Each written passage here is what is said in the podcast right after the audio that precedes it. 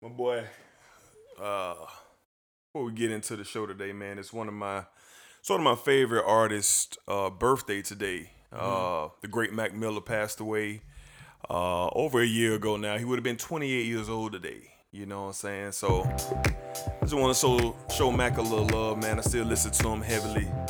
I didn't know you was a big Mac fan, man. Yeah, man. Uh, Fred put me on Mac Miller many years ago, and um, Brian as well. They shot me some stuff, and we was trading music one day, and this kid was just so talented, man. He just, you know, re-energized, you know, and he was a big part of my movement when I was losing weight and stuff like that. You know, first getting into the gym. So I just wanted to just show Mac Miller a little love, man, before we get into the show. So happy birthday, Mac. You know, and rest in peace, dog. Rest in peace.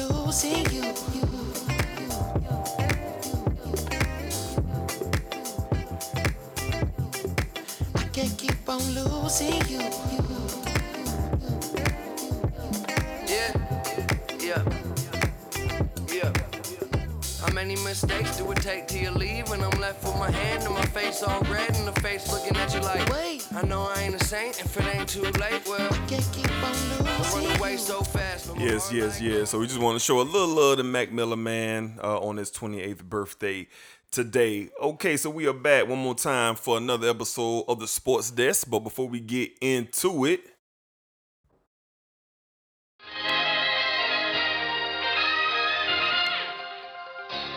His very first move as the executive was to sign Lamar Odom, who was on crack.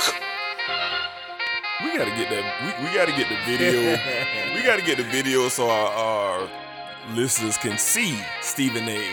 deliver that, Yeah. that. I tried to go on YouTube and see what video it was, but I couldn't find it. I couldn't find it, but I know it's on there somewhere. Yeah, I have it. I, Oh, I, you got it? I'm gonna shoot it to you, man. I'm, Okay. I'm, I'm gonna put it on our page as well, man. All right, man. Welcome back. Welcome back to the latest episode, the newest episode of the Reduced Lunch Action Sports News Desk, episode 39. I am your man's Dedrick L. Hicks Jr., one of your favorite sportsologists, back one more time. And it's your man Black. We back for an- another episode. One of your favorite sportsologists. Yes, sir. Yes, sir. Young Kyrie, let them know, man. It's Reduced Lunch Sports. Absolutely, absolutely. Round of applause for your guys. All right, back at it again. Man, we have a um a loaded show today, man. We we we we've had an exciting weekend of sports, wouldn't you say, Black? Uh, very exciting weekend of sports, man. Um, feeling on top of the world this uh for this episode today, man. We're feeling on top of the world. A lot of good things went our way this weekend. Yeah, great, great sports weekend. We're going to get into everything. We're going to start, of course, UFC 246, going into the NBA. It is championship day in the NFL today. We're currently recording while the NFC championship game is taking place. Uh, we just wrapped up the AFC title game, so we're recording on this Sunday, uh, on Championship Sunday. We're going to get into some WWE, um, a few other topics, man. We're going to cover all the news and notes. We're going to cover college football. All the Tigers, the LSU Tigers, the greatest team of all time. Is Joe Burrow the greatest college quarterback we've ever seen? We're gonna give our take right here uh, on the sports desk in just a few. Um, but how you doing today, Black? Everything good? Man, I'm I'm lovely today, man. I can't complain, man. Lovely Good. day here at the sports desk, man. Anytime we come together and get on, come at the sports desk, life is good. Life is good. Shout out to them boys. All right. So before we get into it, man, we always are the kickoff uh, with our sound of the week. Okay. So uh, I found another gem from our guy Rocky Maivia. Uh, we're going to talk about The Rock and uh, his father a little late uh, later on in the show. Uh, but we just want to show The Rock uh, some more love uh, this week with our sound of the week. Listen closely. Hey Rock, I'm one of your biggest friends. Thank you. Hey, today's my birthday. It is? Yes. Well, happy birthday. Thank you. What is your name? Louise. Louise? Yes. Well, it's good to meet you, Louise. Thank you. Great one. Thank you. Louise, you probably got all kinds of birthday gifts today, but I tell you what, The Rock is going to give you the best gift you could ever get. You like Elvis? Yes. Well, listen to this. Well, since Rock's baby left him, well, he found a new place to dwell. Well, it's down at the end of Jabroni Drive at SmackDown Hotel. Mama done do rock feels so lonely, baby. Rock feels so lonely. rock feels so lonely, he could cry. Happy birthday. I tell you what, how about this? Louise, here's a hundred dollars. You go buy yourself something nice, all right? Look at you just looking at the rock, gawking at the rock like you ought to be ashamed of yourself, a woman your age, looking at the rock like this. Uh, handsome as you are. Hey, the rock can't blame you. Louise, uh, you like pancakes? Yes, I do. You got a little funny feeling in your stomach right here, lower abdomen? right in my stomach. Right in there? Yes. Well, it's probably gas, Louise, because a woman like your age gets that every once in a while. But The Rock says this. There's something you can do. You go right down to the drugstore, you buy the biggest bottle of Maalox, you turn it sideways. Oh, no! Never mind, Louise. You just go on and take the Maalox and call The Rock in the morning. Happy birthday, baby. Thank you. All right, you're welcome. yeah, man. So that was a great Rocky Maivia with another gym. Um, just being the rock, man. Like we always say, say here on the sports desk, you know, he is the greatest of all time on the microphone. All right, so we're gonna shoot right into our top five. All right, this segment has been hot. You know, we've been getting a lot of love and a lot of attention uh, with this segment. And we appreciate uh, everybody who's you know showing us love and participated in our segment. But this week, man, just recognizing me and Black was going back and forth the other day, trying to figure out what can we do for our top five this week. And you know, Black was like, "Hey, man, college football." It's done. It's over with. You know, let's let's let's do a little nod there to college football. So we came up with our personal favorite top five college football quarterbacks of all time who we enjoy. So this is not an all-time list. This is who we enjoyed throughout our years on this earth watching college football. So Black, talk to me, man. Talk. G- give me your five, man. Who are your five greatest college football quarterbacks in your opinion? Yeah, man, like you say, man, it's based on us, man. So all our Twitter guys, don't take this personally. We know how y'all like to take things a little personal, but you know, it's all five, man. It's it's it's it's what it's the quarterbacks we feel, you know, who are who are the best in college football. But at number five, I got Lamar Jackson. Okay. At number five. At number four, I have Tim Tebow. At Oh, number four. goodness. At number three, I have Joe Burrow. Oh, And at number two, I have Jameis Winston. At number one, I have Mr. Cam Newton. okay. Oh, pretty surprised by your list. There's a couple names I thought for sure you would say, and you didn't say on that list. But you know that's cool. That's that's a good five, Black. All right, so we're gonna roll down my top five. Uh, for me, at number five was Sexy Rexy. Rex Grossman. All right. Ooh. I love to see Rex play, throwing it to Ike Hilliard, Jacobs, and uh I think it was Rita Anthony. No, it was Hilliard, Jacobs, and Gaffney. Gotcha. All right. Yeah, they used yeah. to wear those, uh say it know what I'm talking about our homeboy Cedric Ford. They used to wear those blue Nike wristbands on their right knee. And Grossman would just let that thing fly, man. Yes, he so would, boy. I hate Florida. I'm not a Florida Gators fan, but I was a fan of Rex Grossman. All right. Number four, Kenny Dorsey. All right, from the Miami Hurricanes, a surgeon. Yeah. He was a surgeon the whole time he was there. A very smart, intelligent uh, quarterback. And anytime Miami needed it, he got it for him. You know what I'm saying? So Kenny Dorsey, I really enjoyed watching him play. Number three, Jameis Winston. He revitalized Florida State. At the time, me and Black just didn't know what was going to happen. We didn't know where he was going to come from, who he was, but he came in the form of number five. Yes, he All right, did. And he got us a championship. So I love to see Jameis play. Number two, Cam Newton. All right. Um, transcendent player, a player we've never seen before in college football at that time. Just a remarkable season that he had, and I didn't miss a game from Cam Newton. And number one, Deshaun Watson, all right, out of Clemson. Uh, magical player, man. Magical player. I love Deshaun. I voice that here quite regularly uh, on our show. But um, Deshaun Watson was a great one, and I enjoy watching him. So so yeah, man, that, that was our top five college quarterbacks who we enjoyed watching, who we, you know, look forward to seeing. So y'all hit us up on Twitter, y'all hit us up on our Instagrams, y'all text us, however y'all want to play it. Y'all just let us know, you know what I'm saying, what your five are when it comes to the college football quarterback rankings, okay? All right, man. So we're gonna transition into well, right now we're live. You know, NFC Championship game just kicked off. San Francisco 49ers and Mr. Garoppolo are taking the field. All right. So we're gonna be blurting out things as this game is going. But uh we're gonna get back into the show. Um, excuse me. So we're gonna get into our tweet of the week, man, and you know, hey, last night was a a special night, man. Yes, it was, D. Last night was a Very special, special. Was a special night in the in the MMA world, man. And there was so many different tweets, man. I, I don't have one. I'm just gonna just shoot off some reactions that was happening around the time that this thing was closing out. Uh, you got wow. Uh, somebody said, "Man, I stayed up for this." Uh, Bruce Buff Buffer rambled like an insane lunatic for longer than the Conor and Cowboy fight was. Another dude was like, "Jesus." Nate Diaz chimed in and said, "Why does Masvidal have on a robe?" Uh, UFC go, he is back. Uh, Brett Okamoto, writer for MMA.com on ESPN. Short term, but disappointed. The night went that quick. As far as moving forward, my God, the excitement about McGregor being back, back, away we go. Uh, got more people saying this is unreal. Somebody else saying bombs away. Somebody's like, what is this? Then you got somebody saying uh, Ariel Helwani, ESPN. I don't think Cerrone landed a punch. Maybe he landed one.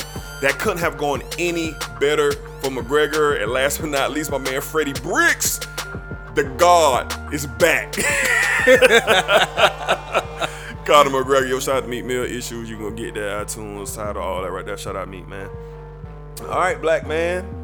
You know what that means, man. Usually when we uh get into our um t- uh, coming out of the week, we transition right into uh our first topic of the day. And before we get going, Black, I just want to play a couple of clips here, man. Just a couple of clips just to kind of bring us back um to where we are. Conor McGregor, man, he had a fantastic evening last night, man, and you know, he is reminding us as always. Yes, he is. He is back. He is back. So, Black, let's get this thing popping, man. Let's be appropriate. Talk to me, Black. What you think about? No, let- let's let's not talk about the card because I think we can both agree there were no other highlights on the card. It wasn't. There wasn't no highlights on the card. There was just one in particular highlight, and that was the Conor McGregor uh Donna Cerrone fight. So, Black, while we warm this up, man. Yo, check it. Call Lil C. Talk to us, man. give me some motherfucking weed. What you call him last week? What you call him last week? Hey, Mr. Mac, man. Hey, strikes again. You know what I'm saying? Motherfucker, Get this nigga next door up out of here. The nigga be showing all that. he did. Man, I All can't that believe that. butt nurse with the long hair to come suck my Like, talk to me, man. What you got going, man? Last night, man. Hey what we man, got? look here, man. I'm gonna get straight to it, man. Like, um, I was in awe last night, man. Like, as many times it had that we have watched this guy just do amazing things in the octagon. I think last night was just top notch. I'm sorry, just the best thing he could do, man. To come out the way he came out, all for almost two years Yep. and get rid of Donald Cerrone in 40 seconds. This man did get in touch. If anybody was paying attention to it to, to the fight, if y'all see McGregor's hair, it was the same way he came in the octagon and left it. Correct. So, man, I'm just an this guy, man. Like, the sky's the limit. Like, at this point, I really don't care what McGregor, who he fights, whoever at this point. Long as as long as long as he's in that ring, man, whoever he's fighting, I'm rooting for him, man, because it seemed like he didn't got his life together. Yeah. He didn't took some pages out of other professional athletes. Kudos to LeBron James for showing some other athletes the way, man, to take care of your body and get yourself right. Mm-hmm. And this looked like this is what we seen last night, man. A, a guy who's hungry, he ready for a new run. UFC, y'all fighters better watch out, man, because this guy is coming with vengeance. Mm-hmm. He got it on his mind, and he's humble about it this time. Mm-hmm. He's humble about it. He's coming. He's coming with a different attitude Mm-hmm. about knocking y'all the hell out. Now, you know what I'm saying. So it's it's scary to see what McGregor's doing, man. I'm excited. Shout out to Donald Cerrone, man. Like Yeah. he's still one of the best. Yep. You just picked the wrong person at the wrong time, my guy. I'm Wasn't sorry. I'm Wasn't sorry. But hey, you got a big payday, so it I, I I wouldn't be too mad about it. But Right. you know, shout out to Conor, man. I'm happy to I'm happy that he was able to perform in that way to remind everybody who Mystic Mac is. Yes, sir. Yes, sir. Yes, sir. Um, just one. more. Surprise, surprise, motherfucker! The king is back. Yes, he is. Um, man, w- w- let's. I want to back up a bit before the fight. Uh, leading to the fight, McGregor was very um, visibly uh, ch- a changed person uh, with just his footsteps uh, going towards the fight, um, his mindset going towards the fight, uh, all the interviews. The way he talked about Donald, the way he talked about the sport, his business, himself, he just seemed refocused, realigned in a way had we had never seen. And I'm not gonna lie, I was somewhat kind of worried about, man, you know, I'm so used to the, the the the venomous Conor McGregor at these press conferences, him being loud and rambunctious and just borderline out of control at these press conferences, and, and he wasn't at all throughout this whole uh, walk leading up to this fight. But the one thing that was just number one throughout this whole thing, he was focused. Every time I seen him, whether it was an interview, the weigh in, him walking out to the cage last night, it was a focus there of an athlete who wanted to take his rightful place. You know, and last night he took a step closer to being that. And we're going to get into him being the GOAT uh, in, in a little bit. But uh, just going back to the fight, um, I was worried for Cerrone the whole time. I mean, Cerrone is a legend. Uh, he holds many UFC records, but he was in the wrong place at the wrong time against the wrong guy last night, and Conor proved that from the jump. See, a lot of people didn't. I don't know if a lot of people caught this when the when the bell rang for the first round. Conor ran ran to him. He ran to Donald Cerrone. It wasn't Conor's regular walk when he got his left hand out, kind of keeping the uh, opponent at bay while he's trying to measure his strike. He jumped on this man. Yes, he did. Got into the clinch with a bigger Cerrone. Coming in, Cerrone was 185, 190 easily. Yeah. McGregor might have been still 170, maybe no bigger than 175, but Cerrone was the bigger man. And he, Cerrone, uh, McGregor engaged in the clinch. And when he threw that first shoulder, I was like, okay, maybe he's just trying to, you know, let Cerrone know, hey, I'm here. You know what I'm saying? But he threw it again and Cerrone didn't move. Then he threw it again and broke Cerrone's nose. Then he threw it again and Cerrone was like, oh, what's happening? Backed him up, head kick, down Cerrone goes, bop, bop, bop, bop, bop. That's your fight. 40 seconds. Me and Black was watching the fight together, man. And we was in shock. We both of us picked McGregor to win. I said first round KO. I, I said he was going to get him in the first round, but I ain't, bruh. We didn't expect that. That Like was a mauling, man. We didn't expect that. That was a mauling. I can't even remember what round I said. That was a uh, mauling, man. He was gonna finish it in, but like man, Man, so people, impressive, you you have to be this. This what I want y'all guys to understand. I know y'all see it a lot from you uh in the UFC if y'all pay attention to UFC, but we've been watching UFC for years and years and years. Yeah. you know when UFC really wasn't even big yet, we were No. paying attention to UFC. Yeah. but you don't understand the magnitude of what happened last night. Correct. This guy being the biggest star in the UFC, going through everything that he's been through, criminal, whatever it may be, uh, you know, fi- fights, hitting people off, you know, doing Yeah, just whatever, foolishness, just man. foolishness, Just foolishness. just foolishness. Most people who go through stuff like that and then and then battle everything that's going on and losing in the ring, they usually don't bounce back from that. They don't return. And then you talking about the layoff on top of top of that. Uh, Dana White said it perfectly last night in his post fight interview. He said, "I'm a strong believer in ring rust," but he said Conor McGregor changed my mind tonight Man. about ring rust. Like Yeah. for this guy to go through everything he been through, Yeah. and to find himself and put on a performance like that Yeah. in 40 seconds, how can you top that? How can you top it? Yeah.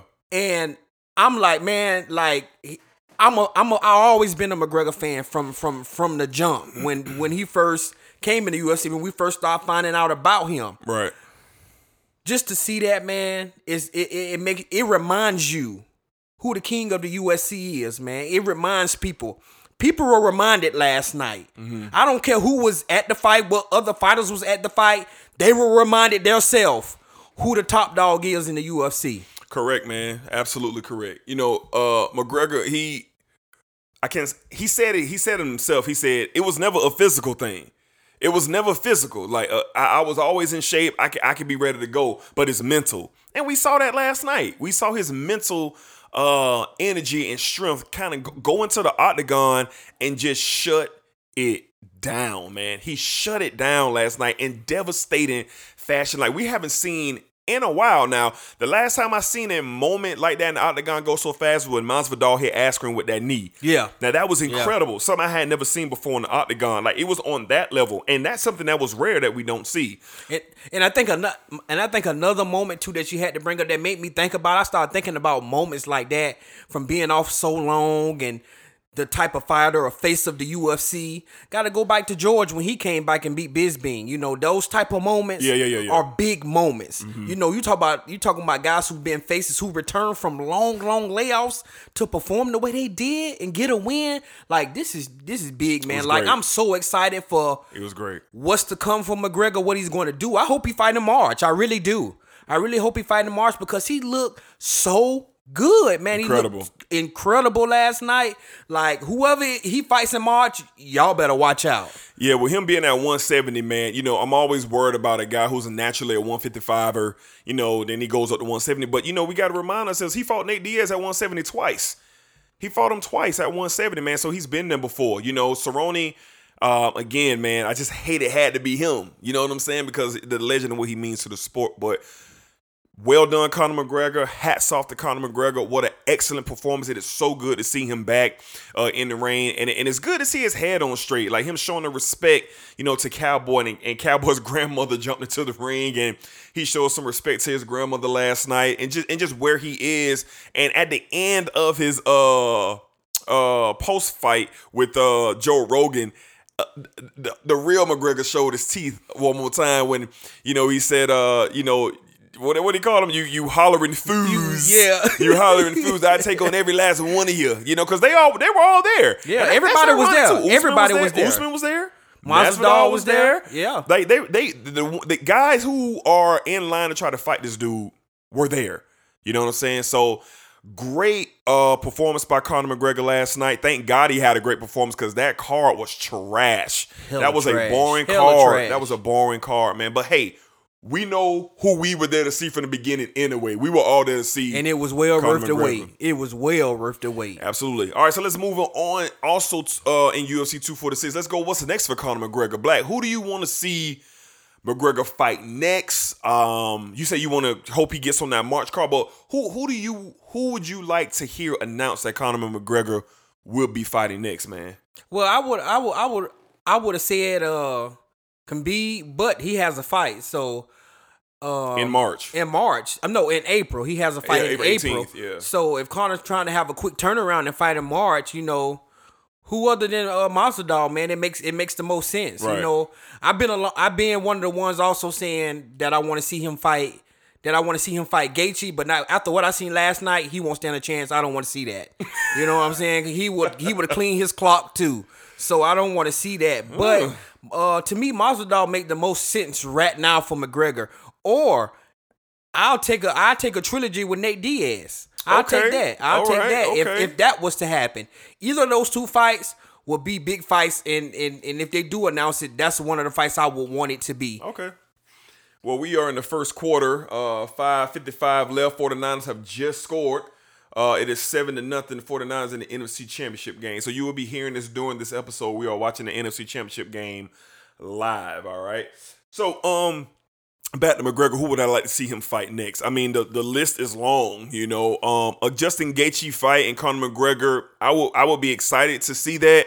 I don't think Gaethje's name is big enough yet to be on the same build as a Conor McGregor. Does Gaethje have the skills? Absolutely. Is he a game fighter? Yes, he is. But I don't think his name is big enough. So that leads on to next. It, it, it can't be Khabib, like Black said. He, he has a fight against a very dangerous Tony Ferguson.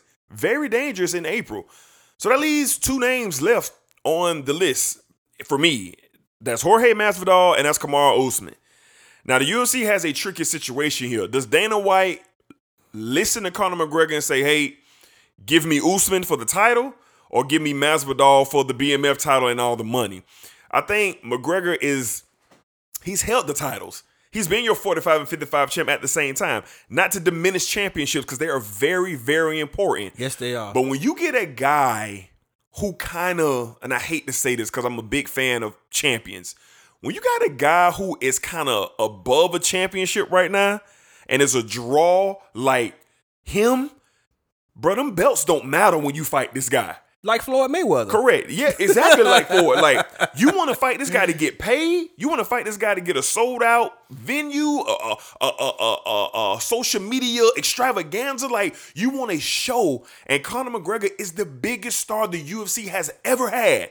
Not Ronda Rousey, not GSP, not Anderson Silva, not Jon Jones. None of these guys can even, or the young lady, excuse me, Ronda Rousey, can hold a candle to Conor McGregor. No, they he can't. is the biggest, and I think if you take Masvidal and you take McGregor and you put that BMF belt on the line and you throw that chunk that money up like you'll have to do and you set that up, man, I think that'd be probably the biggest view fight in UFC history due to the fact that Masvidal is just on a terror. Yeah. And he just has the, the the fight world culture by the hand. Like people are fans of Masvidal right now. And Masvidal and McGregor been, you know, smacking a little bit back and forth. So that's what I would like to see next. I was telling Black last night, I don't want to see him fight Usman, man. I, No. I just don't. That's the only person I don't want to see him fight. And- he can and- fight anybody else but him. and it's not to say that I think, you know, you know, yeah, yeah, I guess I am saying. I just think Usman would be way too much for McGregor. Like, even though him and Colby stood toe to toe and just threw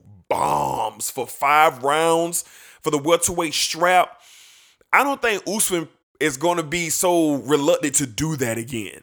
Like that took a lot out of him, man, to stand there and trade shots with Colby, and for you to sit there and trade shots with a more heavy-handed left-hander in McGregor, who could probably knock Usman out.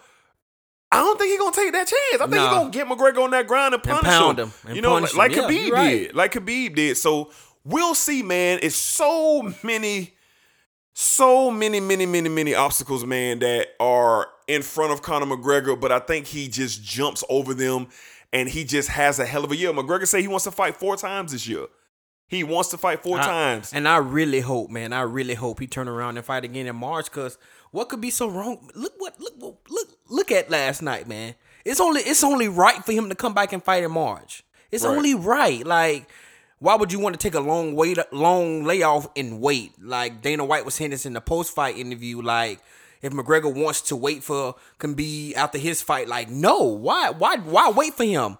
Like McGregor got something to prove, man. And he he if if if Khabib want to make it hard, okay, next man up, whoever Right. it may be. You know what I'm saying? Like and like D just said, I don't care about them belts no more. McGregor then proved everything he needed to prove. Along the lines of, of a Floyd Mayweather, you don't fight Floyd Mayweather for the belts. You fight him for the money, Payday. and that's what it's and that's what it's about. Now, when you fight Conor McGregor, as long as Donald Cerrone has been in this game, he made the most money he's he ever made in his life on last night fighting Conor McGregor. Yep. That's what it's about. Even Masvidal said it in the interview. Who would he rather fight? Conor McGregor. The it's money. only right because of the money. That's what it's about. You want to get your biggest payday with this guy, Right. And you know potentially get a win uh, and say that you beat him. But like that's what it's about. I don't care about them belts. You know, if McGregor want to make history, I'm cool with that. Go ahead, McGregor, do your Yeah, thing. sure. Yeah, sure. But the thing is about making that bread and and he already came out and said he want to fight the best. Best. He don't care who it is. Yeah. Honestly, he don't care. We may have concerns, but he has no concerns. No. And after we what we seen last night, why would he, why should he have concerns? Right, right, right. So, you know, I, I, I it, uh, Oh, surprise, motherfucker! The king is back. yeah, I just want to play that one more time. But you know, um, shouts out to the UFC on a great night last night. Great, great event with McGregor coming back, and we'll see what's next. You know, McGregor said last night, you know, his next fight will be announced soon. You know, so it's not something we're going to have to wait on. Um, it's going to be pretty interesting to see who he gets in there with. But before we leave, uh, Conor McGregor, uh, Black, you see Floyd Mayweather uh, tweeted out and Instagrammed out a photo with him and McGregor 2020. And McGregor said Floyd texted him after the fight. Floyd texts Conor McGregor after the fight saying 2020 with a question mark.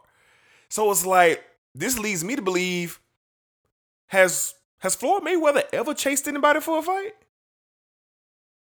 D as as long as as long as as long as we've been following Floyd and watching Floyd and once he became the top once he became the top dog, it's only one person I I seen Floyd like go out there and that was the top dog at that time in Oscar De La Hoya. Right. Right. That's the only one I've Right. seen him ever chase. right. But that was for become top dog. Right. Oscar was top dog. He beat Oscar, so he became top dog. So no, we haven't. We we I've only seen it once. Right. In, in, in Floyd Mayweather's career. Right. But like for him to come out a retired man in Floyd Mayweather, but Floyd, what what is Floyd? Floyd Floyd Mayweather is a businessman first. He know he know money makes sense to him, so he gonna do the best thing he can do to make the most money he can make. You know, and We've never seen him chase somebody like this. but we haven't. We you're right. We haven't. We so haven't. what does that say about McGregor, man? What it does that- says a lot. What it says a lot about him. But this is not nothing that we haven't known already, D. That's the thing. No, I was. uh, You're right. This is something we already knew, but I'm just saying, like, I'm looking on my phone. I'm like, Floyd chasing. Floyd Mayweather Jr. out of all the athletes in the world, Floyd Mayweather Jr. is chasing, and he didn't wait to do it. He sent out the picture and text McGregor seconds after the fight. Seconds. So man, I'm just excited. We- You know, to see where this goes, because he could potentially fight McGregor next. I mean, uh, Floyd Yeah. Mayweather next. But you see what he posted today?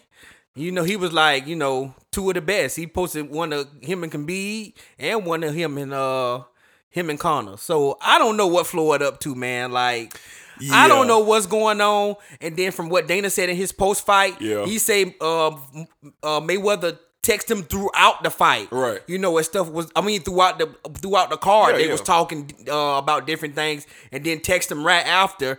But you know, Dana didn't get into what the conversation correct, was. correct, correct. But he said that something's going to happen with uh, boxing MMA again. He did say that. He Yeah. said he just don't know what right now at this point. Yeah, man. So it's interesting, man. You know, it, it is so good to see the sport and MMA get to the heights that they are, man. Kudos to Dana White and the entire UFC staff for just grinding and grinding throughout these years. Like Black said, man, we've been watching this sport, man. Um, when it was in its infant stages, man, and, and, and to see it blossom to get where it's at, we, we used to go to the uh, the spot. I think it was like the Wing House or something. We used to go Yeah, to yeah. out Southside Boulevard here in Duval, man, and watch these fights faithfully, man, faithfully, man. Every weekend, every, every week, weekend. And, and, and to for us to be here now and seeing where it's at, man, I'm just so excited for UFC, and I'm so glad to have my dog Mystic Mac uh, back in the building. Yeah, I think you need to play that one more time, man. What's- I think one? you need to play that Notorious one more time Well, for okay, him, man. 10, yeah, four. come Yeah, on, let's man. ride out, Yo, man. check Let's it. ride Call out, Lil you know, C's, so- tell that motherfucker I to was, do I this mean, shit. man, I mean, we Tell recording live right now, and I'm just still motherfucker replaying it in my took head. 10,000 man. Bruh. It's gonna take about like 20 It's pieces crazy, but man. Tell that motherfucker It's get crazy. this nigga next door man. out of here. Shout out McGregor, snoring man. I can't sleep. I could talk about this the whole show. Yeah, I really, I really could could. too, but We got yeah. a lot more. we got a lot more. You know, we got to get. And you know what? I man. want to give a I want to give a special shout out before we get off McGregor. Special shout out to my man's Mr. RJ, who was talking all that yap oh. about my guy, talking about oh he he he picks on smaller people. He picks on people who's not fighters. Oh. He does this and does that. I hope he gets knocked out. Hope he takes the L. But well, my guy, Mr. RJ. Rufio, you reap up? what you sow, my boy. You reap what you sow. Ha ha ha. The king is back. The king is back, and you better get used to it. War McGregor, baby. What's up, Rufio? All right. so- yeah, man. Make sure you hear this, Black. Make sure he make sure he hear this. I'm gonna make sure he Make sure hear he hear this. All right. All right, man. So we're gonna transition into the NFL very, very quickly. Like I said, um, we just finished the AFC Championship game, and we are now looking at the NFC Championship game.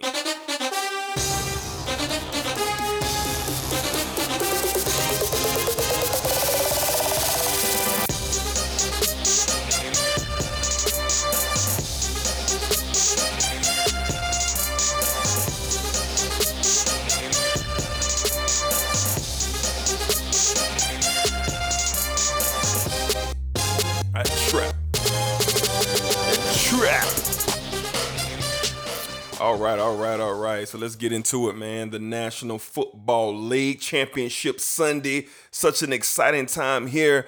Um, going into the Super Bowl week. So up first, man, today at 305 this Sunday, which we are recording on, all right. The Kansas City Chiefs advance, all right, to the Super Bowl, defeating the the game Tennessee Titans who went on a hell of a run this year 35 to 24 uh, at Arrowhead Stadium Andy Reid back in the Super Bowl for the second time Patrick Mahomes going after his first ring Black what did you take from the game um, and, and, and just, just your overall thoughts on the game you know with the Chiefs advancing uh, to the Super Bowl man Man, I'm excited, man. I'm excited. Most more excited for Andy Reid than anybody, man. Like Yeah. hell of a coach, man. He's been doing it for a long time. You know, why not him, man? Why not him? Yeah. And um he's supposed to be in the Super Bowl, man, especially with the way things went this year. You Yeah. know, why not Andy Reid, man? So I'm excited for them. And Pat Mahomes, man, he's proven why he's the best quarterback in the league, hands down. I'm just go go ahead and say it. Yeah, period. He is. We've been saying it. Like we kind of went away for it, went away from it from a little a little bit because of what Lamar was doing, but he's the best quarterback in the league. And Period. for him to uh, be in his first Super Bowl early in his career, like this, like like he is, man, this is it's a big deal. But um, Kansas City gave Tennessee a dose of their own medicine, man. Right. They ran the ball a whole lot in this game. They ran the Yeah. ball a whole lot, and um, in this game, uh, Pat Mahomes, Pat Mahomes was the leading rusher in this game. He had eight carries for fifty three yards and a touchdown in this game, Mm-hmm. and then a dose of uh Damien Williams and plus uh their rookie running back. I don't know his name at this time, but um, they ran the ball, man. It was it was a couple of plays in the like the whole third quarter. They ran the ball more than they passed the ball. I think they had a couple sets in, in, in the third quarter where they ran the ball seven straight times. Right. Like Yep. we usually don't see that from Kansas City. Not from them. Uh, Pat Mahomes only threw the ball 35 times. Mm-hmm. You know, that's it's it's it's it's a it's it's not a lot. We didn't see a whole lot more for him throwing the ball Yeah. that many times, but he was 23 for 35, 294 and three touchdowns and a rushing touchdown. Mm-hmm. Like uh it's crazy how Andy Reid did that, man. That's that's that's good coaching, man. Like Give these guys a dose of their own medicine. Let's run this clock out. Like the her- the third quarter went by so fast, man. It like Tennessee only had the ball once in the third, one time in the third quarter. But man, they, uh, Tennessee was gamed at first. Man, they came out and jumped on Kansas City, and I was like, oh, here we go again. Like, but you know, Kansas City always gonna make their run, man. Like they throw they after uh, Tennessee went up seventeen to seven, they they scored three straight touchdowns and to take the lead. So. I'm happy for Kansas City, man. Good job, man. Cinderella story for Tennessee this year. I'm pretty sure they're going to be back again because Mike Vrabel is a very good coach. But man, shout out to the Kansas City Chiefs and uh, Andy Reid. Absolutely, absolutely. Right after the game, Andy Reid was seen saying, uh, I am back. what it do, baby? Yes, sir. Andy Reid is back in the Super Bowl, and and I wish we had Fred with us today, man, because you know we we've constantly had these conversations on the sports desk with Andy Reid, the Chiefs, Pat Mahomes, the best quarterback in the National Football League. Um, they finally get their chance, man. This is Andy Reid's best shot to win the championship, no matter who they face, the 49ers or the Packers, which we are currently watching in the NFC Championship game. Um, outstanding performance by the Chiefs. They got down 10 to nothing, man, and Big Hen was moving. Big Hen was moving. I was like, Lord, Lord, Lord. But at the same time, I was texting my homeboy Eddie, and I was telling him, I said, hey, man, they ain't got enough points. 10 points ain't enough. 10 nothing ain't enough, man. They ain't got enough. Yeah. And before I blinked twice, it was 14 10. You know what I'm saying? With the Chiefs, man. And, and Tannehill had a good day 21 for 31, 209, two tubs. Um, Derrick Henry, man, he started off strong, but he just flamed out Yeah. because he wasn't on the field and they really couldn't get that offensive going. Uh, Derrick Henry, 19 carries, 69 yards, 3.6 on the ground, and one touchdown. That's not enough for Tennessee. They needed more. He's been averaging 30 carries in the first two playoff games against the Patriots and the Ravens. For him to only have 19, it wasn't enough, but hell of a job by Andy Reid and the coaching staff going into the second half uh, of this game, making critical adjustments to keep them off the field, and then low in the box, making Ryan Tannehill throw the football, which he did pretty well, but Yes, it, it wasn't enough time. Yeah. Kansas City offense was already rolling. Tyreek Hill was tremendous today. Tremendous. And that speed is scary, man. When you see that speed, I can imagine how it look in person. Looking at it on TV, man, it's like, man, this is the fastest thing I've ever seen in my life. I'm talking about faster than a car. Like this dude is just ridiculous, man, with the speed, man. But everybody was clicking, man. Everybody was clicking for the Chiefs, even with a slow start. They got over the Andy Reid got over the hump being in Kansas City. His entire time at Kansas City, man, he's been doing great. I don't think they've missed the playoffs since he's been there. You know, they haven't. I don't haven't. think they. I don't think. I don't think so. So even with the transition from Alex Smith moving into Pat Mahomes, they got to the AFC title game last year, lost in OT to the Pats. Hey, they got another crack at it, and they made good this year. So Yeah, they they, are headed to the Super Bowl down in Miami Gardens, and I'm excited to see it, man. I mean, at this point, you know. It doesn't matter to me who they face, Green Bay or San Francisco. I can tell you right now, but I ain't gonna tell you because we have our predictions next week. All right, for the show. So uh, you thought you had me, didn't you? But uh, yeah, we're gonna give our predictions later on. But throughout this game, the NFC Championship game, which we are watching now, we'll be talking about it. But hats off to the Kansas City Chiefs, Andy Reid, Pat Mahomes going to the Super Bowl. Blake, you got anything else to add? Yeah, man. Shout out to uh, Kansas City receivers too, man. They showed up today. Best they corner in the showed, league. They showed up today after that god awful performance last week. Best uh, corner dropping, league. uh, dropping balls and everything last week. If it weren't for Kelce, you know that game could have been a different way, but it wasn't. But shout out to Tyreek Hill, man, for biking up what he said, man. We the we, we can't be stopped. We the best. You know what I'm saying? And he showed it today. Uh, Sammy Watkins went off today too as well, over 100 yards receiving with a with a uh, one touchdown. So Yeah. shout out to, so shout out to those guys as well. That was Walker's first touchdown since week one against the Jaguars when he had three. Wow, That was his first. He had scored another touchdown since week one, dog. Yeah, he had seven receptions for 114 in the touchdown. That's crazy. That's crazy, man. All right, so we're gonna stop by, man. Uh, we got a lot of NFL, brand new NFL head coaches. All right, so we haven't been able to discuss uh, a lot of the head coaches, but uh, the new head coaches in the league. But we just want to kind of recognize some of the moves. But we have one in particular clip uh, from some uh, New York Giants fans. Uh, it surfaced online uh, probably about I don't know two minutes after they saw the hire. Who in the blue hell are you? Yes, that's who they would want to know with their head coach. What Judge Joe Judge? What's his name? Joe Judge. Um, yeah, and I'm not I'm not trying to disrespect the guy's name, but I think his name is Joe Judge, actually the new football coach of the New York Football Giants. And shout out to my guys Hassan Edwards and my man's Charles Evans. Man, they are thoroughbred New York Football Giants fans, and it was a depressing uh, day for them when that announcement came. And and and, and I told the guys, hey, look, hey, hey, we hey, gotta give the guy a chance. You really don't know. You know, they not trying to hear it, but hey, the Giants have their head coach and they also have a new offensive coordinator. Now, this is the one that made me holler. All right, with Jason Garrett, Coach clap, formerly of the Dallas Cowboys. Thank God he is no more. But he is now the offensive coordinator of the New York Football Giants. Now, to keep it real black, I think Garrett would do a better job as an offensive coordinator without the pressures of Jerry Jones and the Dallas Cowboys on his neck. Because beforehand, before he was a head coach, the two seasons he had in Dallas as the OC, OC, we was running it up. You know, with Romo, Witten, T.O., Marion Barber, uh, uh, uh, what's my, uh, Jones, uh, at other running back. Like, we had a nice little squad, man. Yeah, and y'all did. We were scoring some points before he got it. So, hey, new, hey, New York Giants fans, have a little hope. That's a horrible hire, man. Okay, Black, you said it. Okay, yeah, cool. Okay, you, cool. I don't know why you ain't just said it's a horrible hire, Hey, bruh. hey, I'm just saying. I'm just saying. All right, so we got the Cleveland Browns with their new head coach, uh, Mr. Kevin Stefanski, uh, formerly defensive coordinator, I believe, of the Minnesota uh, Vikings. Uh, he is the new head coach of the Cleveland Browns. So they went defense uh, instead of offense um, minded head coach. Um, not really sure at the moment what his staff is looking like, but I'm not really sure about this hire. I mean, I, Minnesota has had a really good defense over the. I think you've been there the last three years.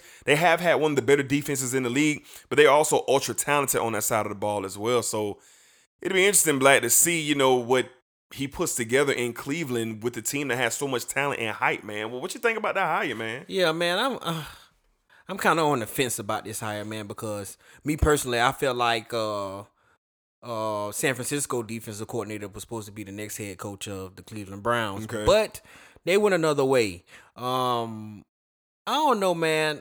I could uh, I can understand why they went defensively because look at everything they got on the offense. You know, you you just get you a, a try to get you a top notch young up and coming offensive guy here to deal with that talent on the offensive side of the ball. You could do something, but um, they they showed with that hire that defense, you know, has to be the key, and you know, uh, to get this thing going because defense was uh, horrible for them last year.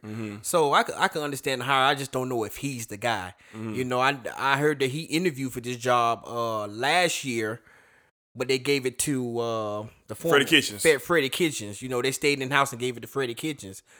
But um, we'll see what happened, man. I it, it ain't a sexy hire, but it's not. We'll see. We'll see. We'll see what it is, man. Uh, he could be one and done if if this doesn't work out. You know, Uh, who you think- knows, you- man. I don't know. I don't think they can afford another one and done uh, head coach. They just got rid of Kitchens at one and done. So you need to try to build some type of stability. I wouldn't be surprised. I, honestly, I wouldn't. I wouldn't be surprised. Okay, but, okay. You know, he got a lot of egos, bro. For hit, for this to be his first job, like Freddie Kitchens, he has a lot of egos to Yeah. maintain in uh in that locker room. But we'll see what happens, man. Um, but shout out to him for getting the job, man. Shout out to yeah, him. yeah, head coach. Uh, 49ers up 10 to nothing over my Super Bowl pick to get to the Super Bowl Green Bay Packers. Uh, we're still no, we're in the second quarter, 12 minutes to go. So some other notable head coaching hires. Um, the uh, Carolina Panthers highly hired a former Baylor head coach, Mr. Matt Rhule. All right, he was uh, highly touted. A lot of people wanted to interview this man and have him come in as their uh, next head coach, and he chose the Carolina Panthers. And um, I, I, I get where the Panthers are going. Of innovative, uh, innovative uh, offensive mind, somebody who can bring a something new uh, to the NFL, revitalize the Panthers offense. When you got a weapon like Chri- Christian McCaffrey, I mean, man, you know what I'm saying? Like you want that, you know, to be able to work with. So I'm intrigued by the hire. Um, I think it's a good hire. Yeah, I think that's Um, a, I think that's a uh, I think that's a home run hire. You think it's a home I- run? I think it's a home run hire. Reason Okay. being, uh, his track record, man, his track record. Um, Okay. He's been in the NFL. Uh, he's been in the NFL before, uh, coaching under Tom Coughlin. Has a Super Bowl as a coordinator with the Giants. Right. Then went to Temple and turned Temple around. Um, I think it was. I think I seen that he got Temple all the way up into the top ten when he was the coach at one time there at, at Temple, and um, also being at Baylor and and Baylor was in disarray after everything, man. Like Sanctions, all that, sanctions, you know, all that sex scandal stuff, and it was crazy, man. And he rose them up for the dead, and they got into the top ten this year. So Right. I think it's a sexy hire, man. Reason why, reason being why I say it's a sexy hire, he has Cam Newton and Christian McCaffrey.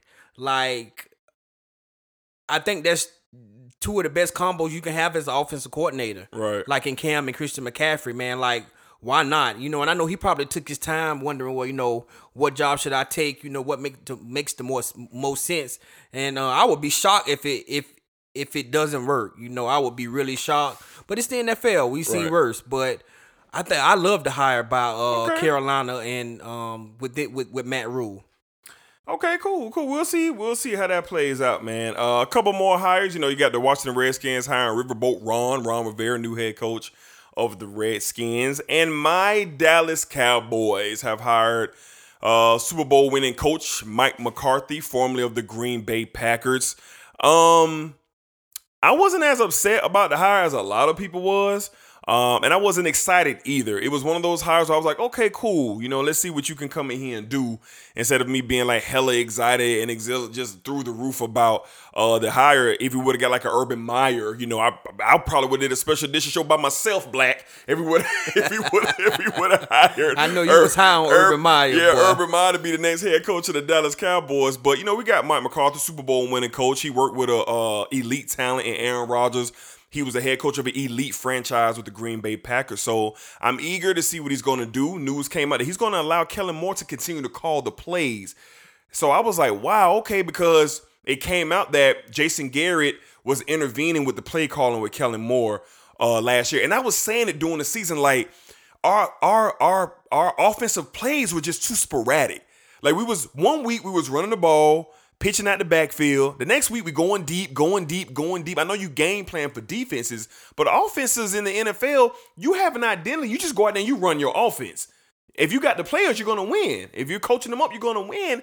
And I was saying that all you're like, man, our offense look sporadic, man, with the play calling. And come to find out, Jason Garrett was intervening with Kellen Moore. You know what I'm saying? Calling the mm, plays, That's man. horrible.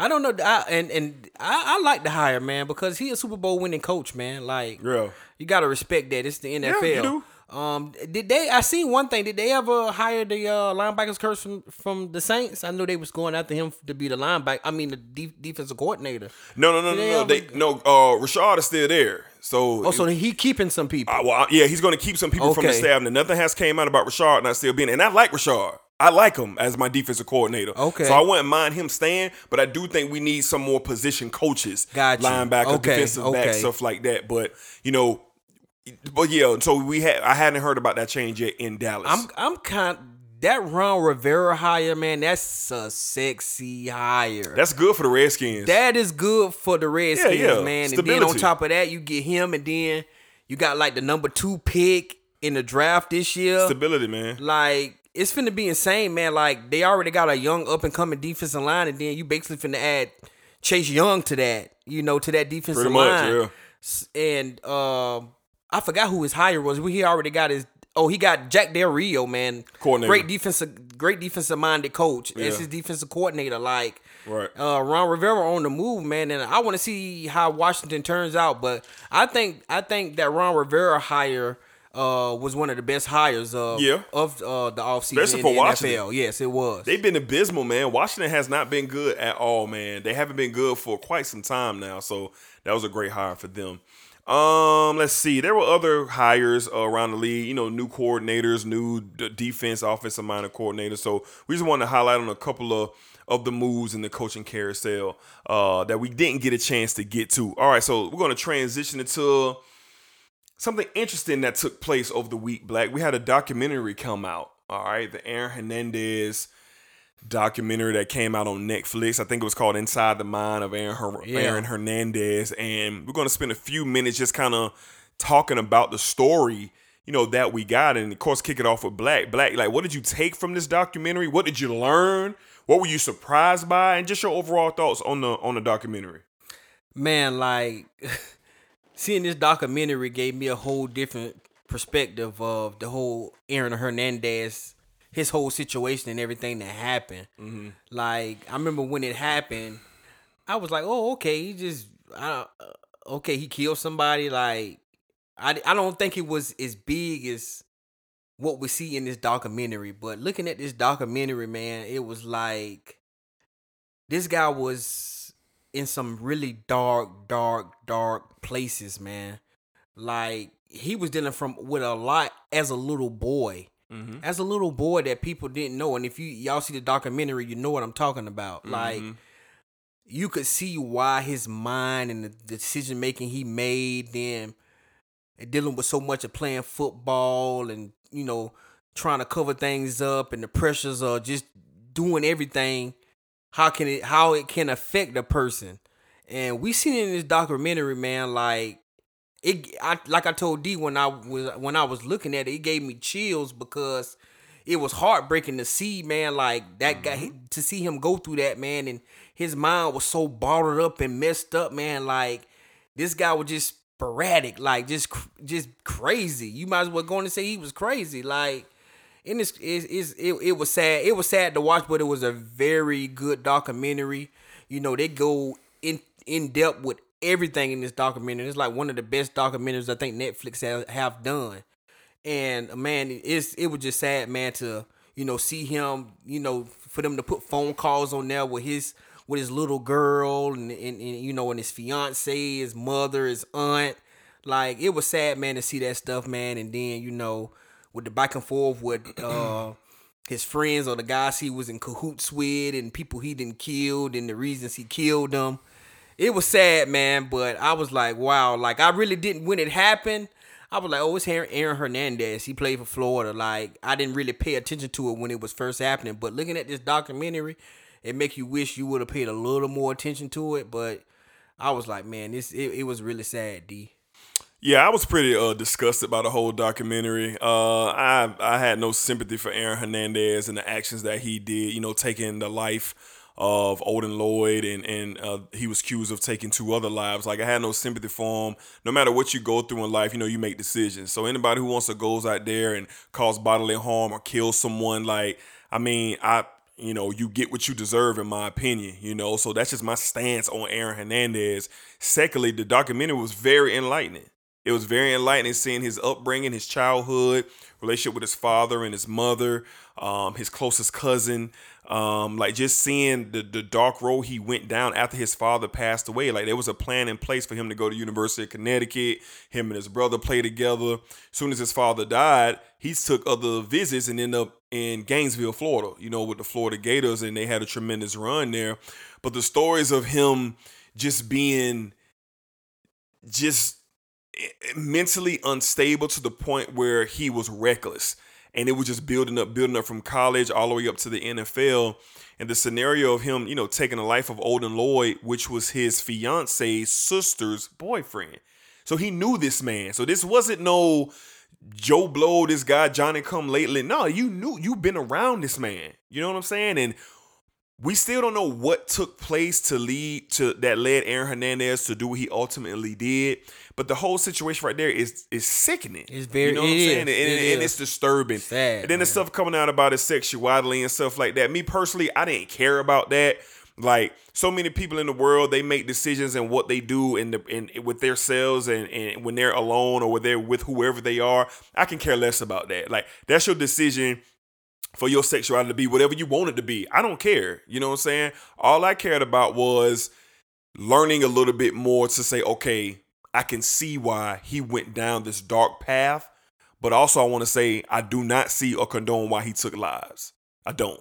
So that's the difference between, you know, those two for me. But it was well done. It was kind of eerie watching it. You it know was. what I'm saying? You it know, was. It was very eerie, you know- especially especially when they got into like it towards the end of the documentary about him being molested as a child. And Yeah. that was kind of. I was like, man, like if It's a people, lot. People don't know, like you know, stuff like that really mess up people's lives. Absolutely, man. You know? Absolutely. Look at him. And I know, so I grew up with somebody personally who got molested as a child, and I'm like, and they still ain't the same. You know, they still dealing with a lot. You know, Yeah. they they they not the same. But I know that, and like they say, a lot of killing people, you don't condone that. You don't condone No, that. man.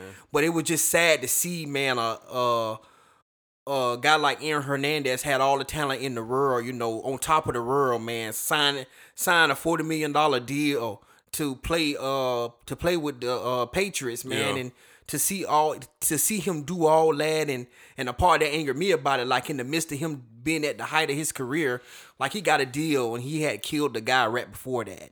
He had killed two guys right before he got a deal. So you went and killed two people and then went and signed a forty million dollar deal with the Patriots. Like Yeah. people, you be thinking what's going on in people's mind. Like Yep. like it's it's crazy. Like it's it's it's disgusting, but it's also sad at the same time for me to see yeah. this whole entire thing, the way his whole life, like his whole life was just a down sparrow to me. I, I, it's a down, it's a down, it was a down sparrow. He may have some height sports wise, but his life in general is just straight down sparrow, man, Yeah. from from beginning to end. Yeah. Yeah. So if you you know if you care to you know look up more on the Aaron Hernandez thing, they they have the special on Netflix. They have the uh they have more specials on TV, but us being sportsmen and us covering sports and having this show, you know, we've seen a lot of people on Twitter watching the documentary. So I wasn't going to watch it at all, but Black had called me and I had seen some information on Twitter, people watching it who I knew. So I decided to give it a run. And, you know, I'll never watch it again, but, you know, it was something to say, hmm, I kind of understand why his mind was like it was, but never ever condoning zero uh, of his actions. All right. So the only person who I really have sympathy for, my my heart goes out to, is his daughter, a child, you know, a young baby. You know what Mhm. I'm saying? And when Aaron Hernandez, you know, took his own life, you know, she'll never have a father, know a father. You know what I'm saying? So that's she's the only one that I sympathize with. Yeah. That's it. All right. So all right, so we're gonna uh transition out of that. We're gonna get into uh the college football, but we're gonna kind of lighten up the mood a bit. Like I was watching a little Martin man the other day, man. You remember this here, man? Don't you know no good? Don't you know no good? Don't you know no good?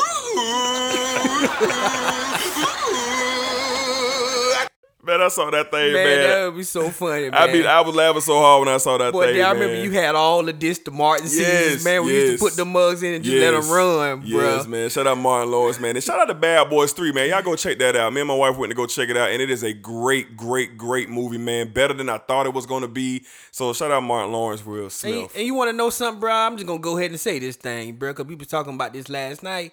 To all our listeners on Twitter, Instagram, wherever, however you listen to to uh the sports desk, man, the original. The original bad boys. it's me and my man's D sitting right here, man. We the original bad boys, man. We been kicking it since day one, man. We was right outside of diapers, man. Tenfold. Like we the original bad boys on Word. the sports desk, man. We got we the bad boys, man. yes, sir. Yes, sir. Ten toes, baby. Ten toes. All right. So we're gonna transition into college football, man. Uh, the season has wrapped up. We have a champion, but we also have a lot of other discussions outside of our champion. So it is no secret. Everyone was looking forward to this game.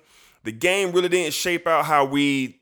I'm just saying the game, not who won, but the game didn't really shape out to what we thought. You had the uh, undefeated LSU Tigers, number one in the country, 15 and 0 now, defeating the Clemson Tigers 42 to 25. Coach O claiming his first national championship. Joe Burrow Heisman national championship season. Tremendous, tremendous season by the Tigers. Black, what was your thoughts on the game? What was it, just just watching the game, uh, how, how it all played out? What would you think about the game? Man, uh, we actually, I felt like we actually got what we were talking about, man. Okay. Uh, I feel like we wanted to see how LSU will finally respond under adversity, and uh, Clemson had a good game plan coming into the game, and it was working, man. Um, but I just don't think that lead that they had was stiff enough. Um, uh, Joe Burrow, he looked bottled up in the first half, man. Bottled up, you know, not making a lot of plays, but the plays he did make kept LSU, you know, right there with Clemson. Yeah. And uh, you know, to see them go through that adversity, man, they took down the champs, man. Like, yep. Um, LSU defense came to play, man. They looked like a totally different defense in the second half, man, from the first half. Made a lot of plays. But man, yeah, Joe Burrow, those uh, those receivers, man, like it's just hard. Like I've never seen uh, Clemson's DBs done like that, man. Like they were all over the place, man. Uh, I don't know who I, I can I can't even remember those guys like both of their corners' name from Clemson, but it wasn't a good look for them. But man, like shout out to LSU, man, for uh you can you you could say one of a lot of people would say the best college football season ever, but that's still up for debate. But um, shout out to them, man, for having a remarkable season and the things that uh Joe Burrow did. I think it need to be recognized in uh, college football. Yeah, man. I was watching the game the whole time, man. Hey, hey, hey. Hey, hey, hey. Yeah, man. Hey, hey, hey. Of course, you know, here at the sports desk, we was rolling with the Clemson Tigers, man, and we we didn't get that, man. And I'm going to disagree with Black a little bit. I don't think we got what we really wanted, man. Like, I, we wanted a slugfest, a blow for blow. We wanted a 42-45 game. We That's wanted, what we was getting at first. but we didn't finish off like Yeah, that. Yeah, we didn't. We Because didn't. sooner or later, Joe Burrow was just like, you know what? I've had enough. I've had enough, and I'm going to go 31 for 49, 463 in the air, five tubs, zero turnovers. Oh, and yeah, I'm going to rush for another touchdown too to give me a total of six. 14 carries, 58 yards, 4.1 a clip for Burrow on the ground. As far as the game, the first quarter was entertaining. Clemson got up 10. I was like, okay, okay. Clemson is working. The champs in the building. LSU is rocky. We haven't seen them deal with adversity.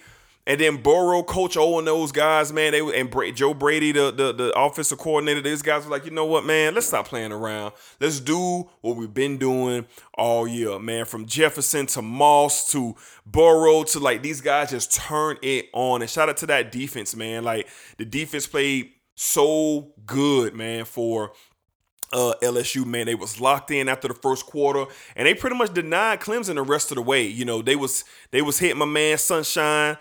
Oh, Sunshine, Man, man, they oh, was man, hitting man. Sunshine. They was rattling him. He was running for his life out there. So, At the end of the day, there's no hate in my heart whatsoever, man. Oh, no, no, congratulations whatsoever. for congratulations to LSU on a dominant season, championship season. They just really knocked it out the park all year long. One of the most impressive seasons uh, by a team in college football in quite a while, man. So the game overall, you know, it was what it was. LSU, they was the best team. They proved it. They national champions, man. But as a result of that, Black, as a result of LSU being national champions, as a result of uh, Joe Burrow just being ridiculous this year, the conversations have started. Black, me and you was talking, and a lot of people are starting to say LSU is the greatest team of all time. They're the greatest team of all time offensively. They got had the best player of all time, Joe Burrow. Like that conversation has started, and I'm I think I can speak for the both of us, Black. You know, we really think that that debate is far from over.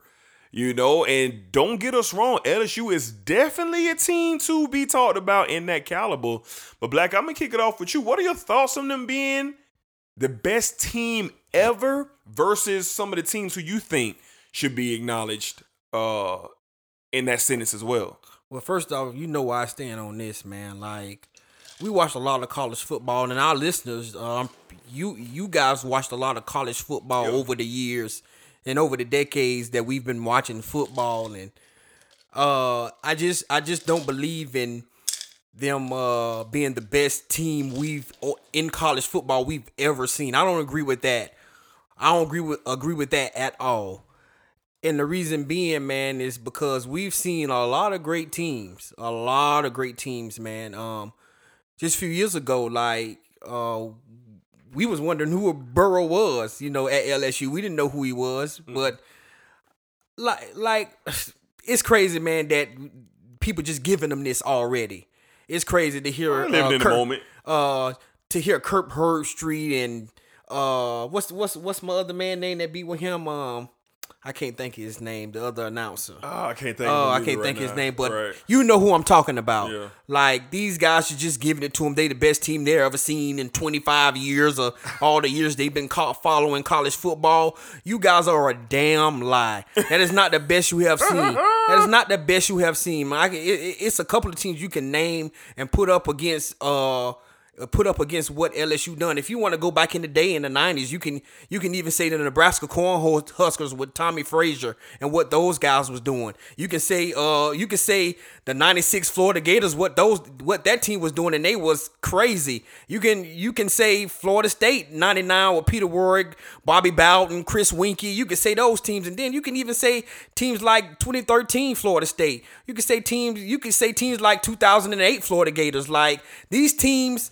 These teams have had uh, just as good, or if not better, years uh years than what LSU have. We it's not something new. we've seen if you want to base it off numbers, okay, he throws sixty touchdowns. Okay, that that's cool. Uh, I respect it. It is what it is. But I'm not gonna just sit here and say he had the better overall year. If you basing it off numbers, then that's what you do. I'm talking about the eye test, what we've seen.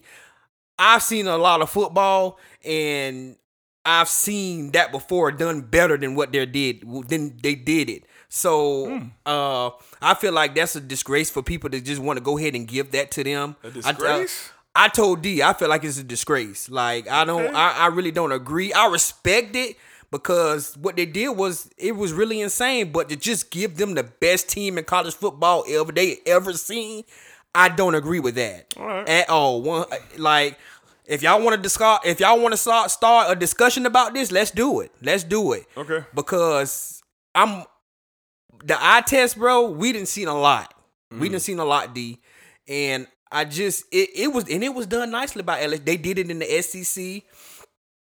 Uh, the type of opponents they have in the SEC, like they did it. Okay, if y'all because y'all say the best conference in college football is the SEC, and for them to do it like that, okay, that's all good. But for them to be the best team in college football, I just can't give them that. If you want to say they're the best team ever in the SEC, okay, you can give them that. But I don't even think I think that's kind of far fetched because it's been a lot of good teams we've seen in the SEC. Okay. All right, Black. Uh, currently still watching NFC Championship game. It looked like we about to have a rout. Uh, we got the 49ers up 17 to nothing. They're driving, still in the second quarter. Five minutes left in this game. Green Bay cannot do anything. This running attack for the 49ers have taken control. That three-headed monster that they got back there, man. This is this is This outstanding. boy Mostert is doing This is work, outstanding, man. man. So 49ers up. This guy's doing 17 work. nothing, looking like they're getting ready to score again. All right, so let's get back into the college football thing. Um, LSU, are they the greatest team ever? I think the discussion needs to be had. I think the numbers need to be thrown out on the table. This is what I'll say for this LSU LSU team: the degree, the degree of difficulty, the teams they beat, and how they beaten. I've never seen that.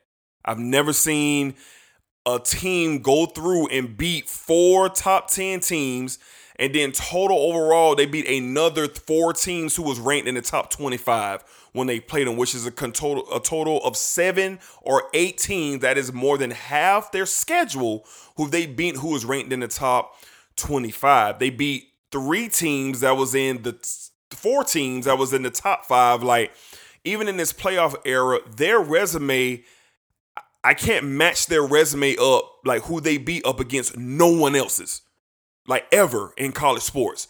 So that alone puts a card on the table for the Tigers. Okay, so go to the eye test. All right, this LSU defense wasn't a great defense. They benefited from jumping on Burrow in that offense, jumping on teams, getting big leads, and then they was able just to you know continue to play loose and play free. They didn't. They weren't required to be dominant this offense that LSU's got, they're top two or three ever all time. Right up there with the 14 Florida State Seminoles. Even though the Oklahoma uh, Sooners didn't win the championship in 08, that team had broke the record for the best offense in college football history. So those are the three top rated teams offensive wise. The 08 Sooners, the 14 Seminoles, and now the 2020 LSU Tigers. Like one, two, and three. All right, as far as total points scored, with LSU being number one. I think you got teams like, like I said, the 14 Florida State Seminoles. You got the 2010 Auburn Tigers. You got the the 2001 Miami Hurricanes. In my opinion, that is the greatest team ever, talent wise, who they had on their team. Yeah. Then you got the 04 USC USC Trojans with Bush, Leinart, LenDale White and, and everybody else who he had out there, uh, the 05 Longhorns, and then you got the 95, like Black said, the 95 Nebraska Cornhuskers, man, who just wrecked shop, defeating teams by 35 points per game. that was their margin. They beat teams 35 a game, bro. Every last one of the teams that who they played. And of course, yeah, they won the national championship, obliterating the Florida Gators the, I think it was the Orange Bowl, like 62 to 24 or something like that. Just running ramshack their entire season. So the beauty of college football is living in the moment. You're gonna get announcers and analysts like Herbstreit and, and Chris Fowler. He's the, his Yeah. his his analyst. Like you're gonna get people saying, "Yeah, this team's the best ever," but because you're living in the moment, you're living in the moment. You're seeing what these kids have done, and it's great. It's outstanding. But once people sit down, do some research, go back and look at some of these teams throughout the history of the game, then we can have a conversation. But is LSU in that discussion? Absolutely. No question about it that that team is in discussion uh, of one of the best ever. So I just think we just got to look at a lot, review a lot, and just really put things in order. And I would love to probably try to put together a, a top 10 one day of the college teams ever. Maybe we could do a special on that. Black kind of invite some of our guys in, said and Dangerman and Fred, just people who we know with Papa Yeah. Gary, college football wise, kind of brand. like, We maybe we could do something like that because it'd be a great conversation Yes, to it kind of really deem who would be the best. But basically, all I'm saying is LSU deserves to be in that conversation. They do, But- they do. I just, I just can't give it to them. No, that's yeah, you know, yeah. I just can't give it yeah, to people them. just man. living in the moment, man. For people, I, I just hate when people live in the moment like that. You know, I. Uh, It's natural, man. It's natural. It's oh, natural. Well, okay, it's natural. It's but, natural. Hey, man, like let's have these discussions, man. It's, it's the sports desk. Let's have these discussions. Yeah, sure, This yeah. what this what we here for, man. To have discussions like this, and I know y'all guys gonna chime in once y'all hit this on Twitter. So let's just let's just put it out there, man, for for what it is. I'm ready to have these conversations. We can talk Yeah. about this thing. Yeah, we we we could, we could definitely do that, man. I w- uh, and we would love to, and we will. I'm sure. I'm sure that we will. All right, so transition to another conversation from LSU winning the championship. Black Joe Burrow. Did Joe Burrow have the greatest season of a college football player, quarterback, whatever, Was it the best you ever seen? Come on now. D man, this Come on now. Let me help you out here. D. This man was 77 complete percentage rating. He threw for 5,671 yards, 60 touchdowns, mm-hmm. and only six picks. Joe Burrow's numbers this past season. Oh, and he went 15 0, won the Heisman, and he won the national championship. So Yeah. again, Black, it's Joseph Burrow, quarterback from LSU, future number one pick. Did he have the best season you ever seen? Uh, yeah, he did. Um, Mm. you got to give it to him, man. What he did, it, what what he did, and how he did it. Like, like D said, he ran everything down for you that the man did. Like, it's it's insane. We've never seen numbers at a clip like that in, in a season. No. Like those those numbers he put up, that's usually what what a quarterback can have in two seasons. Yeah. Or over a career, if you want to say that. Some quarterbacks, you Yep. never know. Yep. But man, he had a he had a hell of a year, man. Like it's definitely it's it's definitely uh number one right now. You have to say that, you Yep. know. uh But I still think you could debate a little bit with it. But you know, that's just me. I like debating. You know, I like debating things. Like Okay. I feel like you can debate it. But you know, he had a hell of a year, man. Outstanding. We've never seen it before. We've never No. seen it before. I think the closest we probably came to it is maybe uh Jameis year. Jameis had a hell of a year too. Mm-hmm. Uh when uh his 13 years. So um yeah, man, like he did his thing this year, man. Like D said, he finna go on and be uh the number one pick in the draft and you know, he just came out and said he don't care who draft him. As long as they they paying him the money, he good. He gonna play wherever. Right. It don't matter to him. And you know, I like the kid. The kid got a little swag about him, and you know, he go about there and handle his business. But shout out to shout out to those coordinators, man. Um, those young coordinators that uh that uh, Ed Orgeron got on that staff, man, to work with these guys, man, and cause that's that was the key in having them go out and perform everything that they learned. But yeah, shout out to him, man. One the uh the best year we have seen in college football. Yeah, is Burrow the greatest ever? Yes. His season that he had, yes. My answer is just yes, yes, yes, yes, yes, yes. I mean, Jameis had a great year. Cam had a great year. Shout out to my dog Charles Evans. He had been saying it. Like he was saying it when Burrow won the Heisman that this is the best season we ever had. And I was telling him, bro, pump the brakes, dog. Like what Cam did, what Jameis did. Like these guys, you know, I can't put Burrow over. But once Burrow got into this playoff, man, and the numbers he threw up against these teams, man, like it just validated what he was saying. So I definitely want to tip my hat to Charles, but I've never seen a player be as dominant every game like he was, bro. I've never I never seen I've never seen it, dog. And due to this team's resume, who they beat on the road, going to Texas when Texas was a top 10 team, like going to Tuscaloosa, Alabama ranked number two or three or whatever they was at the time, like what? Like, like, he's going in there dropping bombs, man. He's throwing for 400, 500 yards a game on teams, man. Like 60 touchdowns, six picks. That number don't even sound real. It don't. You can't even do that on a video game, probably. You probably can't achieve that. So for me, I, I mean, we I can think about it. I, I we could probably go really look and see if there's anything that can match or come close to Burrow, man. But just with my eyes watching him play, he's had the best season of any player I ever seen in my life. In my life, bro, in college football. Is he the greatest of all time? No. But he's had the greatest season that I've ever seen anybody have. And I'm just salute, tip my cap to Joe Burrow, man. He he did it, bro. And, and, and it's un, to me, it's it's unquestioned, man. It's just unquestioned. Whether you like LSU or not, whether you like Burrow or not, I think it's unquestioned, man. The numbers speak for themselves. Yeah, they do, man. They do. This like you said, and it's you might as well just say it like we've been saying it. Like this the best season we ever seen from a quarterback, man. And his resume is just it's it's, it's sick, man. It's it's very sick. Facts, like man. I'm sitting here thinking about it, like man, these teams and these teams that we talking about, he demolished these teams. Yeah. like Yeah. he demolished these teams. Yes, man. He demolished the defending national reigning defending national champions. Yes, man. The Clemson Tigers. He demolished them. Yes, man. Like He got him a ring. he got him a ring, man. Like, and these guys didn't even look like they morale changed at any time through this whole season. You know, it just it's it's it's crazy, man. That they wouldn't. The one time that they were challenged, it didn't last long. You know, Well, it may not even been a challenge to them. They probably already knew what it was, bro, and how they go about their business on that football field. So it may not even been a challenge to them. We may think it was a challenge what Clemson was doing, but to them it probably wasn't. But you know, shout out to them, man. Shout out to Joe Burrow. Shout out to LSU, Ed Orgeron. Yep. Uh, shout out to them, man, on that natty this year. Congratulations. So the Tigers lost a lot, man, very quickly. Tigers got blown up very, very, very quickly, man. You got all the players leaving.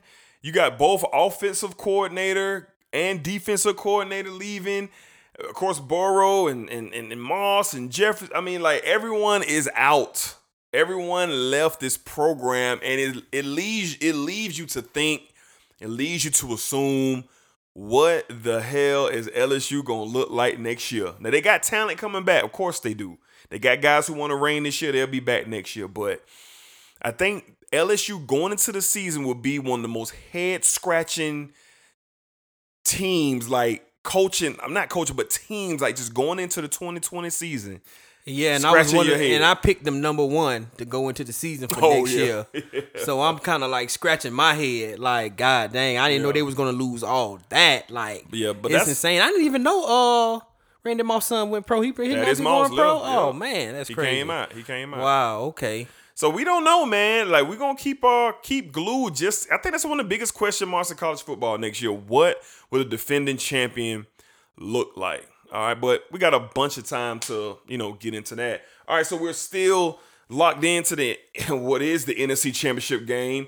We got a minute 15 left in the second quarter. Packers have the ball trying to get something. They're down 20 to nothing to this red hot 49ers team, man. And I just really can't believe what's taking place, man. But we're gonna be locked here, you know, uh, to this game while we're continuing to record the show. All right, so that's gonna wrap up our college football. That's probably gonna be the last bit of college football you get from us from a while. We do have signing day and everything coming up in February, so we'll definitely be getting into that as that approaches. But the season is over, man. It's sad, black, ain't it, man? Man, it's sad, man. But what a hell of a year, man. Great year of college football. we football. seen a lot of great things in college football, man. Great year. This- I can speak for me. Indeed, this is our favorite time of year, man. When September hit, when September hits, that's our favorite time of the year, man, because we got college football. You know, I I I love NFL, but college is is just something special to me, man. Like uh college football and when it's gone it's sad man. Like i don't do nothing when it's gone. Like i spend more money when it's gone. Like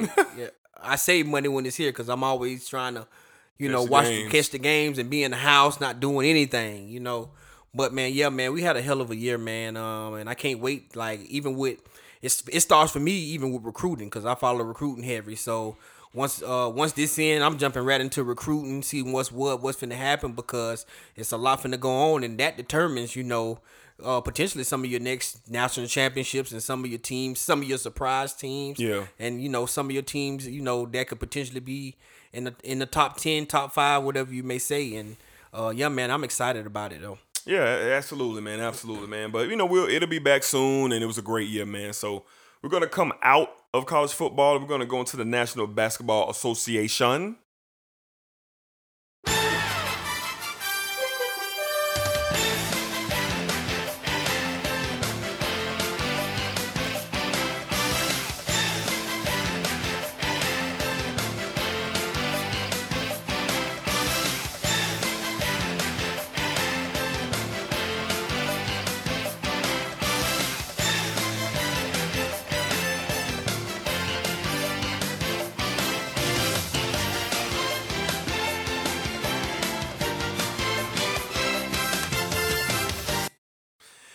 Right, all right. So we're back. All right, let's get into the NBA. Such a such a busy, busy, busy week, man.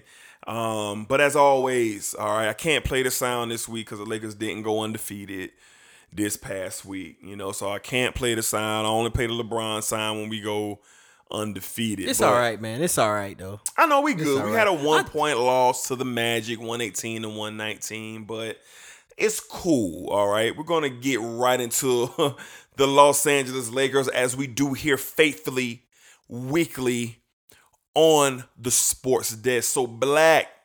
The Lakers went two and one this week. Black two and one. They've played three games this week.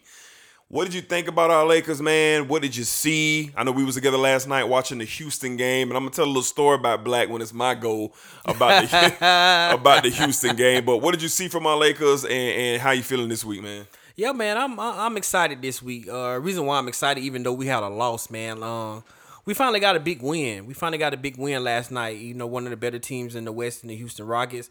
Even though they were uh, on a four game losing streak, now five. uh, we got it. We got the job done. But um, uh, the Magic game was was really, was really tough. You know, we've been on this stretch without AD here lately, but the Magic game was tough, man. Uh, we should have had that win. Uh, against the Magic, I don't know what was the deal with that. I We got just- down big, man. We got Yeah. down big And early. then we just let Markelle Fultz just, you know, do Get what busy. he wanted to do. I think he, he had a triple double in that game, if I'm not mistaken. Yep. So, um, yeah, man, um, that was tough, but you know, they came back and uh and uh got this win on on last night, a big win in my eyes, man. You know, bottled James Harden up. He still had 34 points, but I'll take that. Mhm. I'll take that. You know, I'll take you know him getting 34 and you know taking the L. You know, good defense last night on him. Uh, Yes. team effort, man. Loved it. LeBron, LeBron, uh, it. Bradley, uh, Kuzma, man, Loved taking the challenge on, on him in the third quarter. Loved it. Like it, it, it was beautiful to watch. And, Loved it. You know, I was hard on my man's LeBron last night. Uh, I can go ahead and say it, but I know D still gonna give his story. Yep. You know, I, I I'm I'm a big game. I, I I understand all the other games, but the big games that's in the regular season, those just it, I need those. I need those games because you got to make a statement. Because if you don't win those games, you know what the topic is going to be on Monday. Yeah. Who you lost to, and why you losing to top tier teams in the NBA, and Yeah. you're the Los Angeles Lakers. Like I don't want to hear that BS, man. I don't want to hear that. so I'm happy we got a win last night. Beautiful win, man. Beautiful team win. We got down early, came back, man, and uh, and, and got a win by double digits last night. I love it. Right. Yeah. Um.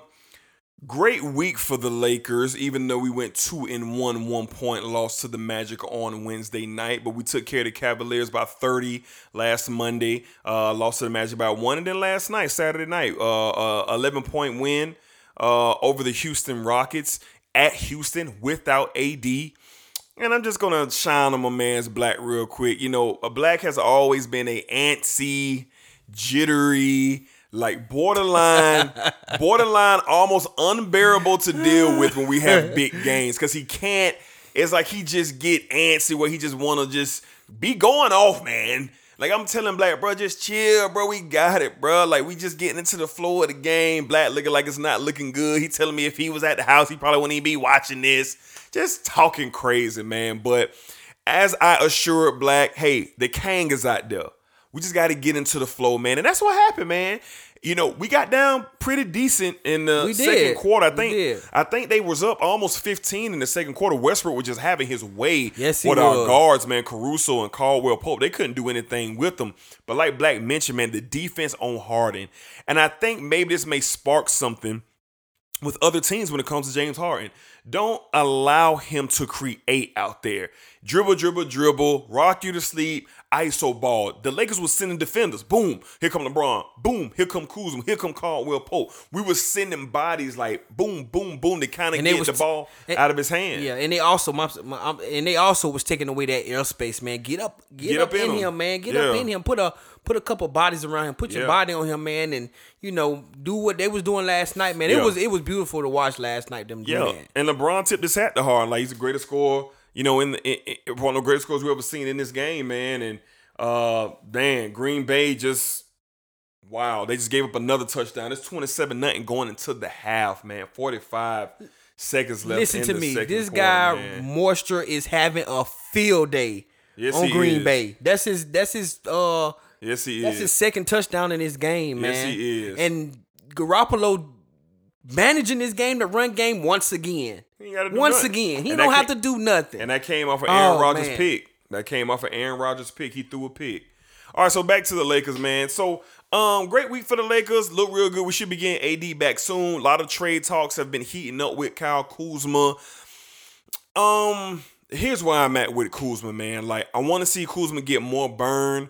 But when we have games like the Orlando game where he didn't even take a shot in the fourth quarter, that bothers me. You know, why isn't he getting the shot up in the fourth quarter last night? Like he kind of re aggravated his ankle or his foot or something, but it was good to see him get taped up and come right back and end up with like 26 last Yeah, night. he had like he had like 19 in the third uh last Right. night. So yeah. he, you know, he he got going, man. But I'm not I'm not opposed to not trading Kyle Kuzma, but I was telling Black, I don't know what's out there for us to go grab if we trade Kuzma. I'm a believer in Kuzma and his abilities, and it didn't help that Brandon Ingram went totally berserk the other night, dropping 50 the other night. Like just he is just being having a hell of a season, Yes, he man. is. Like almost borderline all starish out there in the West, man. He probably won't make the team, but he is balling out there, man, in New Orleans, man. So it kind of made Lakers fans like, man, should we should have traded Kuzma and kept B out? But it's hard to say that. You know, Ingram's in a different situation, but overall solid week for the lakers coming up this week we do have some some decent games we're on our east coast trip so start tomorrow um monday mlk day 7.30 on tnt we got the celtics Ooh, I like that. One. really excited for that game Ugh. in boston following a trip to the garden you know you never know what can happen in madison square garden especially with caliber players like lebron and anthony davis in the building. And then we go play the Nets the following night, uh, back to back. All right, Nets and Knicks back to back. And then next Saturday night, we got the Philadelphia 76ers, all right, on Sun on Saturday night primetime basketball on ABC. All right. So good week for the Lakers. Couple teams in there, you know, we'll see where we are. Celtics and 76ers in. We're on our East Coast trip. So that'd be a good opportunity for us to see uh what these guys uh got going on on this East Coast trip. So Blake, got anything else to add on to the Lakers, man? Yeah, man. Um, shout out to Caldwell Pope, man. Like last night, he was he was feeling it last night, man. Right. I mean, getting to the cup, Right. uh, shooting it. Yeah, shout out to him, man. Like I, I'm, I'm just, I'm just happy where we going at, man. Once we get AD back, get this thing going, get through, get through the, this first half of the season, going to All Star break. You know, hopefully, we know we're gonna see what happened. Like I was telling you last night, I was just throwing some different stuff, different scenarios at him. Like, what if we could trade for uh Eric Gordon from Houston, a shooter, uh, just you know, just some different scenarios. I heard the other uh, uh the Holiday brother uh, wants to come back. So what about him? Because we need another guard who can control a game.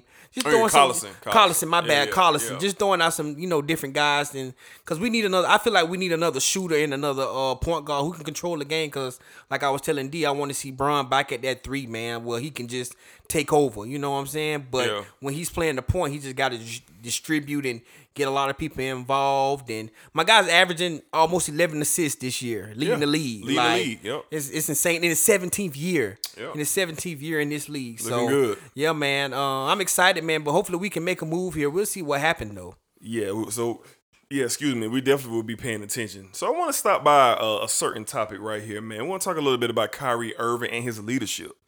Uh, earlier this week, a clip came out where he was saying that the Nets are like one or two players away uh, from competing with the best teams in the West and getting the championship.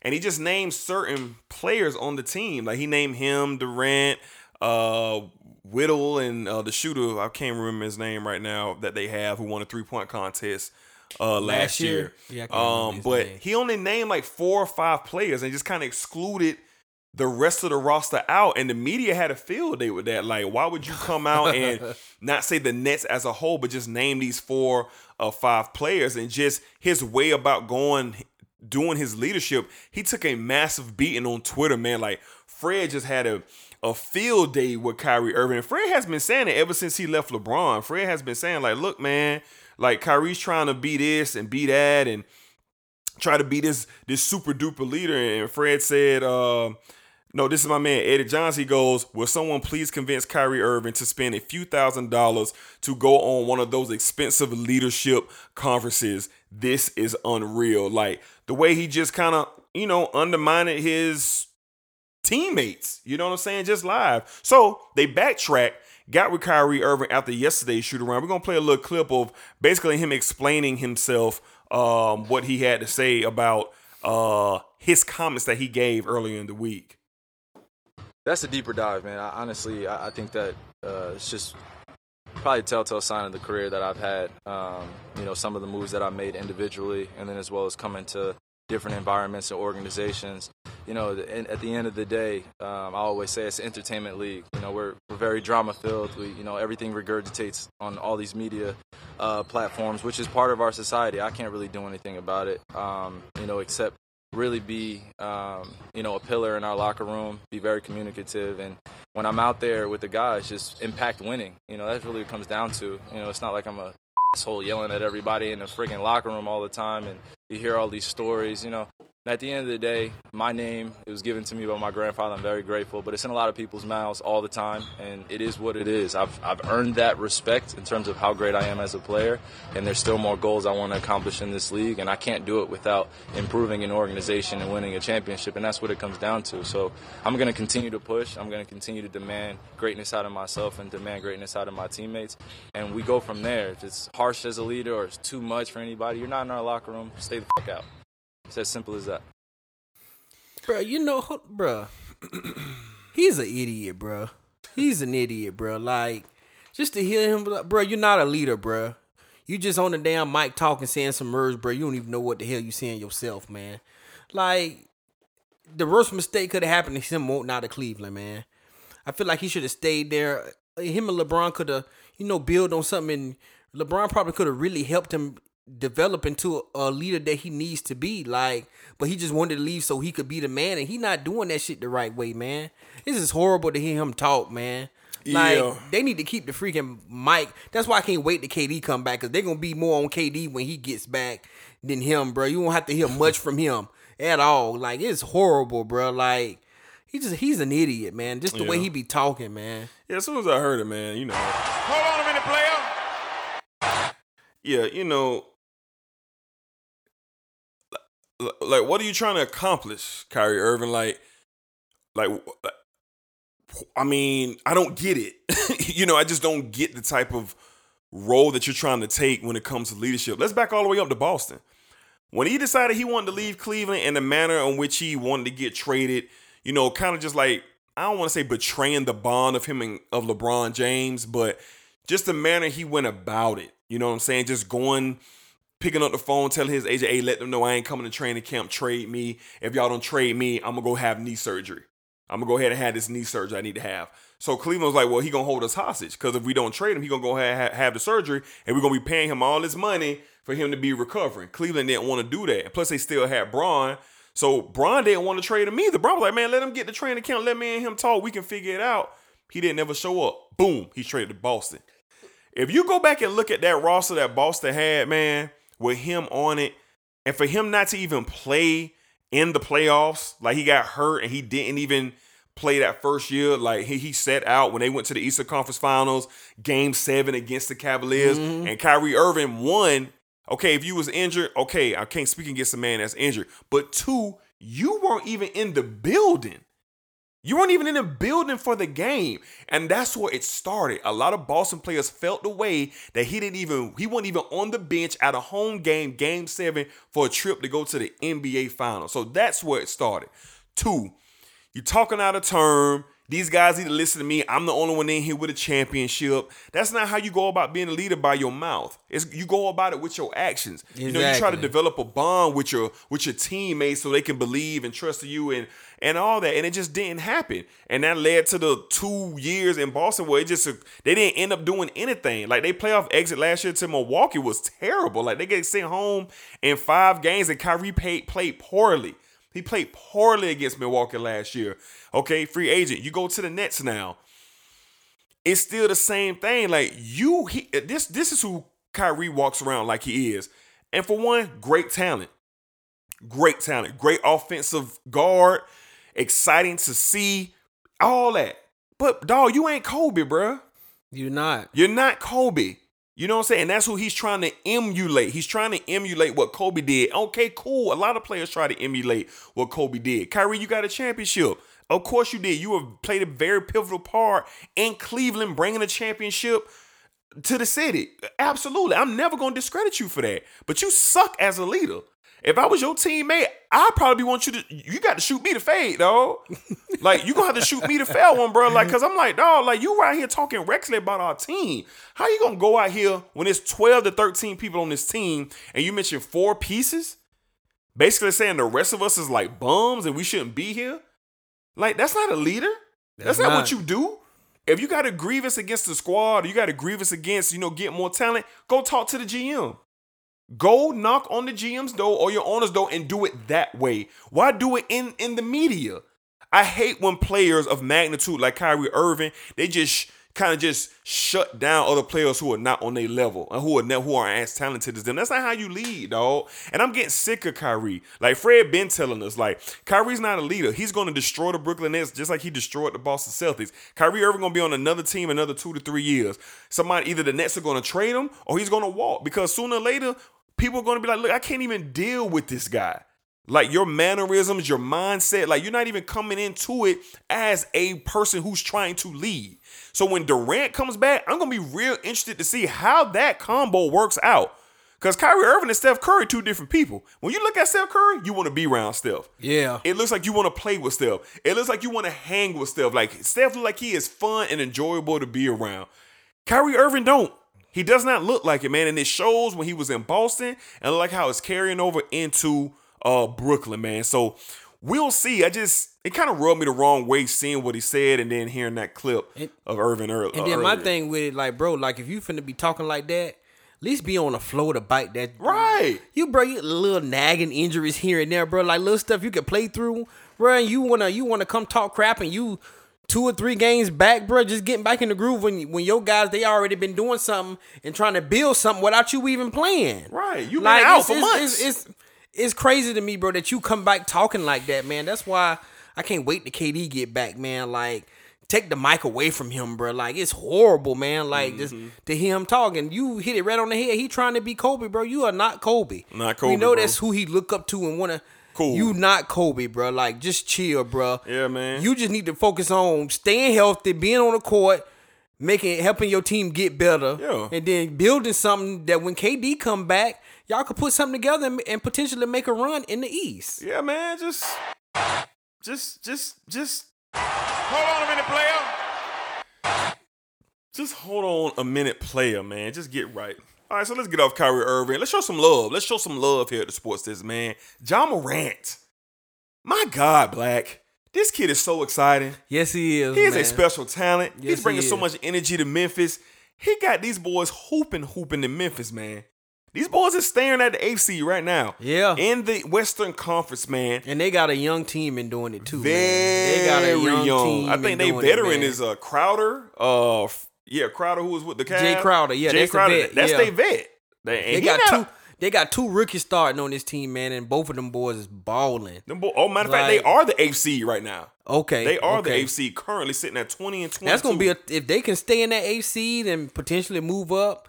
They're gonna be a tough out, man. Especially with the way Ja Morant's playing, they're gonna be a tough out. The energy, The that they energy is have. crazy. Yeah, Mo- Moran is special, man. This kid shooting, dunking, passing, like he just he's a spark plug for Memphis, man. And and like you said, they such a young team, and, and it looks like like he's the clear leader already with him playing 40 games into his rookie season in the NBA.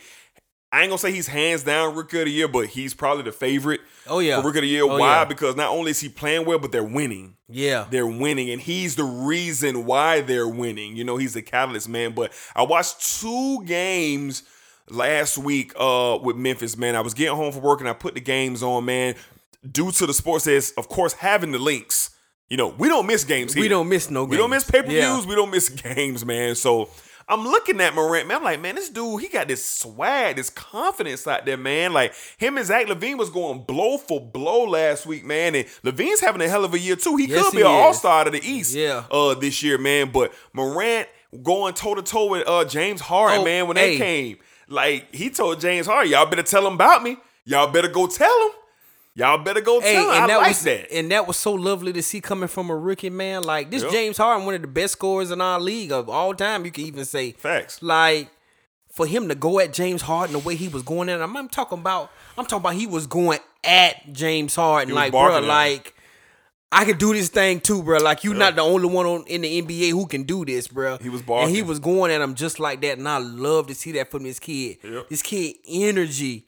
Like when people really don't, people don't call. it- I don't know who follows college basketball, but man, him at Murray State, man, like was exciting to see, man. It was exciting to see him at Murray State, and he just he taking it and putting it in the league. It's making it's making the Grizzlies look like a genius. Is like getting rid of uh, what's my man's name that went to Utah? I'm sorry, Conley. getting rid of uh Mike Conley, Conley, yeah. Mike Conley for for to to draft Ja Morant. Yeah. and they got a, a few more uh, young draft. I mean, young picks that they picked up in the draft to put alongside him with one or two veteran players on this team. Like Mm-hmm. they building something here. You're seeing it. They building something. We don't know what they're going to do in the second half of the season, but I'm excited to see. I would love for them to be in the playoff because they're going to be a tough out for anybody. For anybody, like with this kid and how they're playing, like and uh, they got they coaching they coaching these boys up, man, and it's it's, it's exciting to see. Like I'm bummed that he's not doing the dunk contest. I wanted to I wanted him to do that, but I can understand it. Right. But um, yeah, man, I'm excited about this guy, man. Um, you could potentially be talking about like another. Could he be one of these guys who could change the lead like a Steph Curry did, or could he be on those type of lines? Do we are we seeing him in these first 40 games as oh he could be a face or something? Are we mm-hmm. seeing that? But we what we're seeing right now, it's exciting to watch this kid. Yeah, And, absolutely. you know, his pop already has got people wanting to tune in to watch the Grizzlies games. Like nobody really wanted to watch Grizzlies games like that. Oh, man, But no. this kid has people interested and want to watch him. He's exciting, man. He he he is exciting, man, and and I love watching him. And anytime I see him on the on the schedule, I'm gonna tune in to him, man. It's it's it's nice to be able to get a chance to watch players on the entire landscape of the NBA. Because you know, your ESPNs and your TNTs, you're gonna get the LeBrons and the Hardens and the, the Giannis's and the Kawhis. You're gonna get you're gonna get the same players weekly, man. But it's a, it's good where you can get out there and you can go, hey, I'm gonna go check out Ja Morant and the Grizzlies tonight to see, you know, what they doing out there, man. So shout out to uh, Ja Morant, man. Keep doing your thing. All right, uh, the All Star starters should be selected this week. I think this Thursday we get our starters and the All Star team. Uh, everyone who's going to be on that team, I believe we get that this Thursday or the 26th. Excuse me for having the incorrect date, but I know it's coming within the next week, man. So LeBron is the leading vote getter. The polls are almost closed for the fans. I think they are closed for the fans, and LeBron was the number one vote getter uh, once again. So All Star selections being made. They still haven't announced what they're going to be doing with the All Star game. Uh, I guess we'll find out in the next week or so. All right, so NBA is rolling, man, and we're going to continue to roll with it, man. So uh, we're going to get ready to move on into the WWE. We're going to talk a little bit about what's happening there.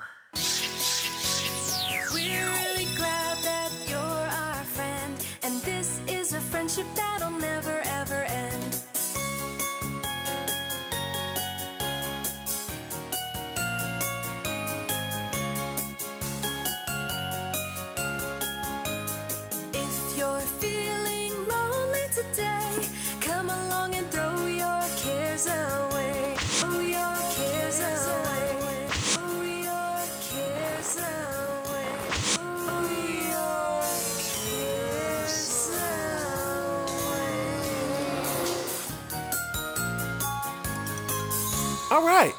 So we're here for another week uh, to talk about the WWE. But before we do that, we got the Packers.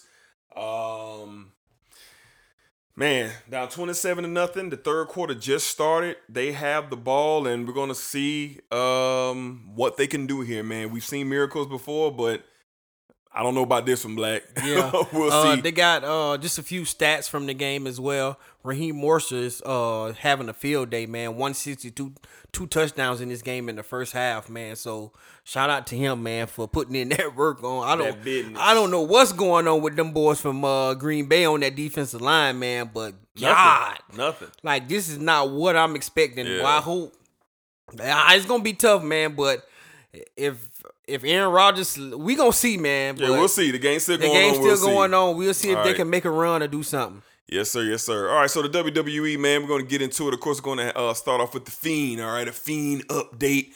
Very interesting this Friday night on SmackDown. Black, you had the return of one of the legends, Kane.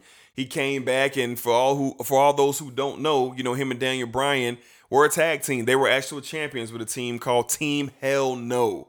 All right, and uh, they kind of got together, and Daniel Bryan used Kane to kind of lure the Fiend into the ring. And Daniel Bryan, you know, got some get back on him, man. The Fiend been terrorizing Daniel Bryan over the past two to three weeks, so they had a quick little altercation. The Fiend tried to drag Daniel Bryan down into the ring, but Daniel Bryan ripped out a handful of the Fiend's dreads, kind of reminiscent of the Fiend ripping out Daniel Bryan's hair a few weeks ago, which the reason why he has a haircut. So that was pretty cool to see Kane uh, in the red light, you know, with the Fiend in the ring. Pretty dope, man. So we're getting ready for uh, the Royal Rumble, man, on January the 26th, which is next Sunday. Uh, a lot going on next Sunday. Pro Bowl, the Grammys, and the Royal Rumble, man. So next Sunday's pretty busy. But let's go ahead and swing into Monday Night Raw, man. So Raw's picking up a little bit. Me and Black been very critical of Raw over the past couple of weeks, rightfully so. Has not been good on Monday Night Raw, but it's starting to pick up with Brock Lesnar. Brock Lesnar entering the Royal Rumble. He's coming in at number one. Very funny segment with R Truth in the ring uh, to start the show. R Truth, for some reason, was thinking that Paul Heyman had entered the Royal Rumble. So he came out to talk trash to Paul Heyman. And Paul Heyman jokingly said, You idiot, I'm not in the Royal Rumble. Brock Lesnar's in the Royal Rumble. And then R Truth was like, Oh man, I'm going to be the first superstar in history to say I am not going to be in the Royal Rumble because of, because of Brock Lesnar. It was real funny, man. Brock Lesnar caught him on the F5, real good opening to Monday Night Raw. So I'm like, okay, they got a little steam uh, going on. And then uh, other than that, you got uh have you seen them deem Seth Rollins the Monday Night Messiah? Have you seen? I didn't see that, but so he, I don't, I don't. D, I know you kind of think it's picking. up. I I'm not excited about Raw right now. I'm not either. I'm not they have some spots, but I'm not excited. They have some spots. Yeah, I kind of, I, th- I think, I, I do think uh Becky Lynch and what she got going on with the uh, Asuka? Asuka lady. I think that's kind of picking up a little bit. It is. Yeah, so we'll see. I but the whole thing with Seth Rollins, I ain't feeling that. Well, it I got, ain't it- feeling that. It man. got kind of good. You know, they they they got a new member. They got a young upstart talent. Uh, Buddy Murphy has joined his coalition with the Authors of Pain and Seth Rollins. So they got this thing going with Samoa Joe and Kevin Owens and Rey Mysterio. So it, it's entertaining. The matches have been the matches have been entertaining. I saw the match the other night with the Big Show. They acquired the Big Show, so they just like putting people together to go after these guys, which I don't like, but it was pretty entertaining, all right. But you know, not excited about it, you know, whatsoever. All right. So, uh, like Black said, uh, Becky Lynch and Asuka is picking up. They had the contract signing. Uh, Asuka shoots the green mist, a la of the Great Muta. Uh, any of the uh, old school wrestling fans, if you know Great Muta, he shot the green mist out. You know, he hit Yeah. Sting with it, Ric Flair with it, Hulk Hogan with Yeah, it. yeah. Yeah. The Good green time- good wrestling, Right. man. So Asuka is doing that, uh, shooting the green mist out at Becky Lynch. So it's like Asuka's getting the best of Lynch going into the Royal Rumble. I think it's going to be a really good match between the both of them. You think they'll take the belt off her? No, not going into WrestleMania. Yeah. No, I don't think they I will. wonder what they're gonna pull off for her for WrestleMania, man. Like We're going to got- see shortly. Yeah. We're going to see shortly. So, I like, hope, I hope Ronda make a Maybe we'll I see. Ronda Next do something. Hey, wrestling fans, off and on, hot and cold wrestling fans. If it's one pay per view that you don't want to miss, It's you don't want to miss the Royal Rumble. You don't. The You Royal don't. Rumble is always the setup pay per view going into WrestleMania season. people you wouldn't think gonna be on here like surprises. Like this, the one to watch. Yes, you don't want to miss it. Okay, so keep that in mind. Um, let's see what else. All right, so moving out of Raw, let's go to SmackDown, the hot show, the show that's making all the buzz right now. Everything's going well. You had John Morrison make his in-ring return, taking care of Big E of the New Day, setting up Morrison and the Miz taking on the big, the excuse me, setting up against the New Day for the tag team titles at the Royal Rumble. Morrison still looks good, athletic, uh, real good match with Big E, man. So it was pretty cool to see him back. And it looks like the WWE is finally gonna put a title on Braun Strowman. Okay, so Braun Strowman has been going off as Shinsuke Nakamura, the Intercontinental Champion. They've had a little feud here. I couldn't, um, I cannot get it through my head. Why in the world has Braun Strowman not been a champion in the WWE? Why? That's horrible, man. Like, Why? That's horrible. Why? Like they really dropped the ball with Braun Strowman. They did, I think he man. supposed to been like the WWE He champion. been. Yeah, He should have been. They At missed. some point, like they he- missed. he had a uh it was a point in time when he was going through what he was going through with Roman Reigns. I thought that was the perfect time to do And he that the he was he was hot. He was hot. I mean, he was he. I don't even know if he was he was healed then. He was a He heel. was a heel then. So like that point in time when he was going through with Roman Reigns, and that was when Roman Reigns had the belt, correct? Correct. So I don't know. I don't know how they dropped the ball with that, but that would have been the perfect situation Family to put that belt Yep. around his waist, but around his waist. But they literally dropped the ball with him. Ever since then, I don't know what the heck's going on.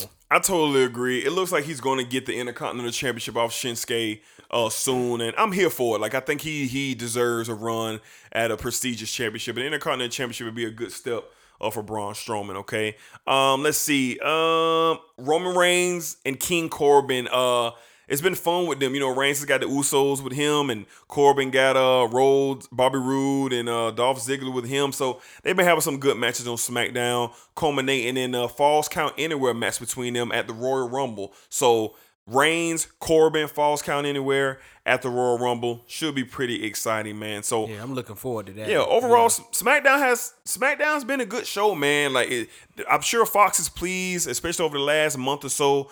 You know, with all the returns, like it's been good. Oh, Green Bay is finally on the board. Aaron Jones scored a touchdown, 27 to almost seven. Uh, looks like the 49ers have the lead, so we'll see. We'll see. We'll see if we're to see something magical here. Okay. So moving in, um, excuse me, moving along. Want to take some time to just you know show some love to the Rock. All right, the Rock lost his dad, or Rocky Johnson, the Magic Man. All right, that was his name and his gimmick when he was in pro wrestling. But the Rock lost his father uh, due to a sudden massive heart attack Oh, man, uh, this past man. week. All right, so the Rock has been receiving a lot of love and support from the, the fans and everybody reaching out to him. And The Rock put a heartfelt message out that you can go catch on Instagram. It's like a seven minute message, man. And he's just really just thanking the fans and sharing some stories of his dad. And you can really see that The Rock is visibly shaking. He's hurting. Like he's really in a place where he looks human. The Rock's been a superhero ever since we laid eyes on him. Yeah. We've never seen The Rock not be a superhero. So for him to show a moment of him being a human, even due to circumstance of him losing his father, I can only imagine what that feels like.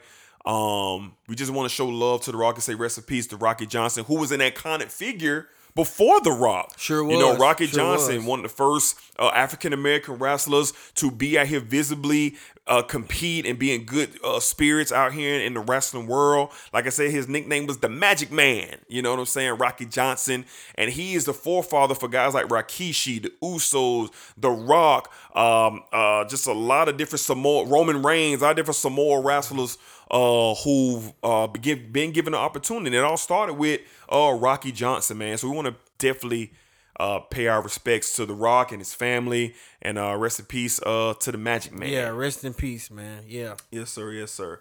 All right, man. So we're going to transition out of WWE. We're going to head into some high school basketball around the city. Black activities picking up around the city, man, with the high school basketball, man. Talk to us, man. Yeah, man. We got a uh Saturday was pretty a pretty busy Saturday, man. With you know the holidays been around the corner and the kids out of school for MLK.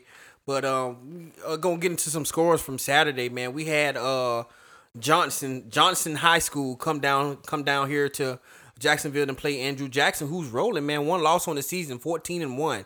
So shout out to uh, Jackson. They got a win 47-44. So that seemed like that was a pretty good one. He got uh, Mandarin getting the win over Atlantic Coast, uh, 75 to 47.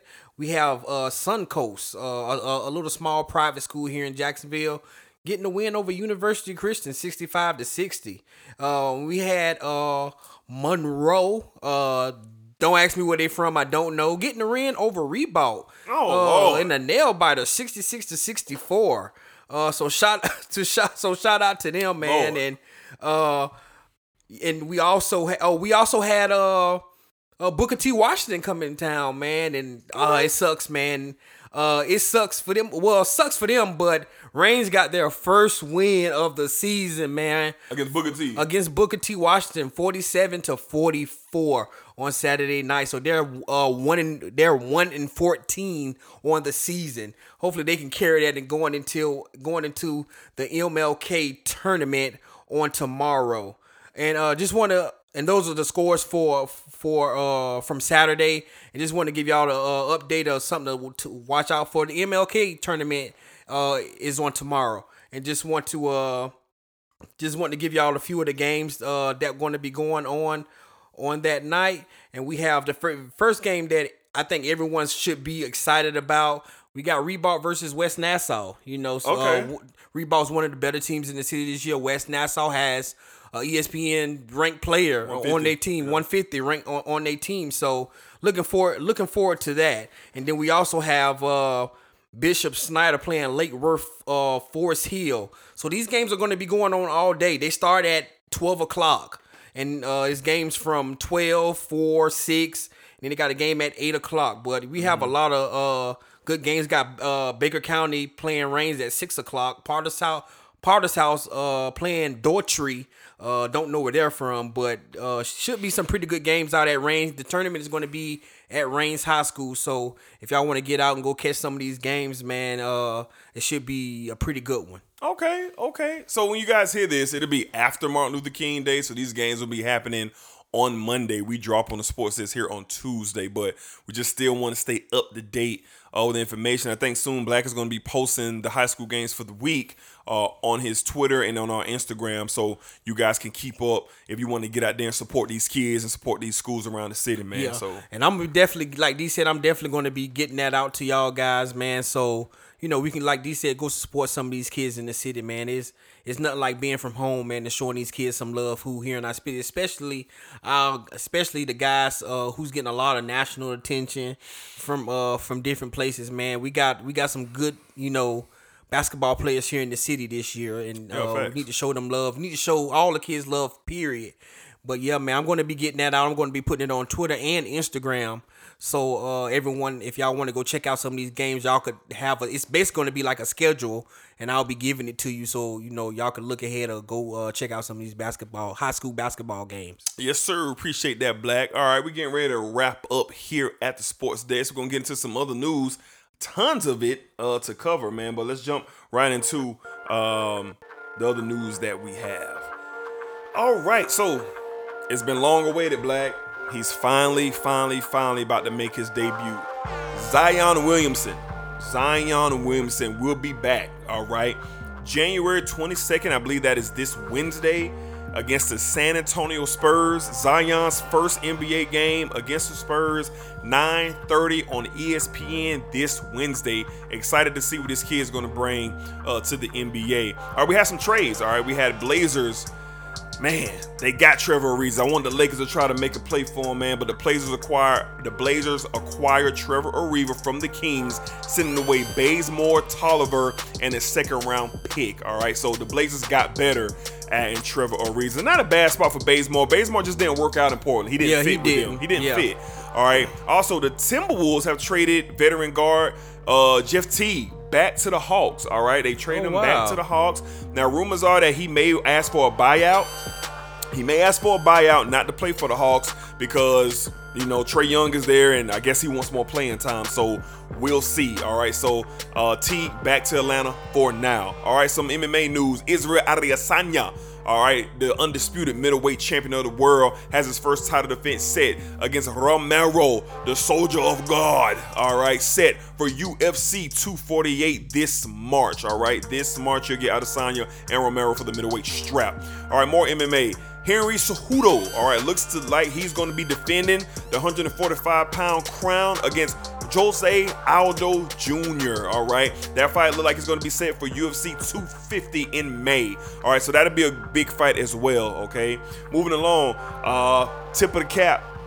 Luke Kuechly retired from the National Football League, all pro, all world linebacker, retiring at the age of 29. Very heartfelt video, Black. He just basically said, I just can't do it anymore. Yeah. I can't do it anymore. And. I can see why, man. All them concussions Yeah. and tough, yeah, And injuries, man. But shout out to him, man. Great NFL football player, man. Definitely, man. Tip of the cap to you, man, Luke Kuechly. Good luck on the rest of the journey, man. Uh, more news: Antonio Gates, veteran, soon to be Hall of Famer, All Pro, All World tight end, one of the best we ever seen. Antonio Gates is finally calling it a career uh, with the Los Angeles Chargers, man. So he is out. Larry Fitzgerald is not out. Larry Fitzgerald announced that he is coming back for year 17, man. He said he loves being around Kyler Murray, loves being around the young kids in the Arizona Cardinals, and he wants to help any way he can. He loves the game.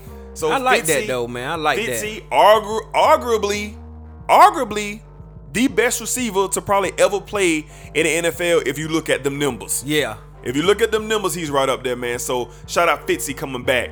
Um, Black. The Jaguars are out here interviewing McAdoo and Jay Gruden for the offensive coordinator spot. I like it though. I like Really? it. I like it. You, Okay. You, you get some guys who's had a good, you know, a good career as being offensive coordinator. Hmm, so uh. I kind of like it. They may have not been good as uh, Head head, coaches, coaches, yeah. but they were, like you said, they've been good as offensive coordinators. You know, you, you know, some people do better with a not lot, a whole lot of pressure, Pressure. on them. And when you coach for the New York Giants and the Washington Redskins, it's a lot of pressure there. So yeah, man, I'm excited that I- they just not locking in on one person. I'm happy to hear all these different names. But uh, we'll, we'll see, what see. happens. I'm excited to see them, you know, get all these interviews with these different offensive minded guys. We'll see, man. Shout out Fred, man. Fred was like, man, let me turn this app off for Bleacher Report. let me turn this off. I get one more alert that the Jaguars are interviewing a bum uh, at the offensive coordinator position, man. So we'll see what the hometown Jags do. And last but not least, man, this Astro scandal out of Major League Baseball has Man, just man, ugly, man. It's so ugly. ugly. So not only has the the Astros fired the manager and their own GM, the fallout's much deeper. Uh, Alex Cora, World Series winning manager, is out. Red Sox fired him. They fired him because of his involvement with the scandal. Carlos Beltran ain't even managed the game for the Mets. Out. That's crazy, out. man. He is out because the Mets feel like he would be a distraction, man. And there's more fallout probably to come. Like a lot of people are saying, why aren't these players aren't these players for the Astros not being punished? Like Tuve and all the rest of these guys. Like, why are they not being punished? So the MLB say the investigation is not over. Tuve came out and said the investigation is over, but it ain't over. So this fallout is ugly for baseball. It's a black eye for the game. They're already struggling to get viewers and get people to participate with Major League Baseball. They don't really have too many stars in their game. They don't. So this doesn't help. Yeah. Bringing a negative shine to this doesn't help. this help. sad So- for baseball, man. That's a Sad, sad. Yeah, sad. this is really sad for baseball. Very sad. So yeah, man. So that pretty much wraps up everything uh, that we had today. Um, again, hey guys, you know we appreciate all your support. We appreciate everything that you guys do for us, man. Retweeting our stuff, liking our stuff on Instagram, reposting our stuff on Twitter, uh, on Instagram story. Thank you for we thank you for like all the support, man. We don't we don't take it for granted at all. We really don't, man. We really don't. Black, you got anything for our listeners, man? Yeah, man. Yeah, we I appreciate all the love, man. All the love and support, man, from Twitter to Instagram to all our listeners, man. We we enjoy uh everything, man, that y'all give back that we give to y'all and y'all give back to us, man. It's it's it's it's enjoyable. I I enjoy, you know, being here at the sports desk what sport desk sports desk with my right hand man here. So uh I appreciate all the love and um all the every, everything we get on Twitter and Instagram. Yes, absolutely. I second that, Black. I second that. So, uh, y'all catch us on our Instagrams and our Twitters, man. You call catch me at Desert Hicks Jr. on both sites, and be sure to look at us on uh, the Reduced Lunch Sports uh, IG as well. Black, where they got you at? And you can catch me at Black ENL3 on Twitter and Instagram. Yes, sir. Yes, sir. So this has been episode 39 uh, of the Sports Desk, man. We'll next time you hear from us to be episode 40, man. Time flies, man. We've been doing this for over a year now, man. And you know, we're weekly now, and it's it's, it's good to get together and talk sports. Me and Black love sports. We've been active with sports our whole life, man. So we're glad that we are able to have a platform uh, where we can put this kind of content out, man. And shout out to Fred, man. Fred had the idea. Uh, Shout he- out to Fred. He pitched it to me, man. It was organic to bring in Black Man, and we just been taking off ever since, man. Yes, so man. it just really been happening. So, all right, enough enough uh sob story. All right, let's get let's let's let's knock it out, man, with a few of these drops, man. And you've been listening to episode 39 of the Sports Desk. You know what I dang, you know what I just realized? We didn't play the Harlem Heat beat. Oh for the man, top five. I'm man. slipping, dog. Oh man. So I apologize to our listeners who didn't get a chance to hear the Harlem Heat beat uh, for our top five. I am sorry, but we are going to let you know what you've been listening to right now, though. Sports. I'll run that back, man. It's reduced lunch sports. Yes. You've been listening to Reduced Lunch Sports. Shout out Young Kyrie, man. Shout out to my godson, man. Hey man, I just want to hear this one more time before we play the last drop. Man, I'm probably gonna watch this episode tonight after the 49ers just run through the Packers, man. I'm just I'm just gonna watch me a little Martin tonight, man. Don't you know no good? Don't you know no good? Don't you know no good?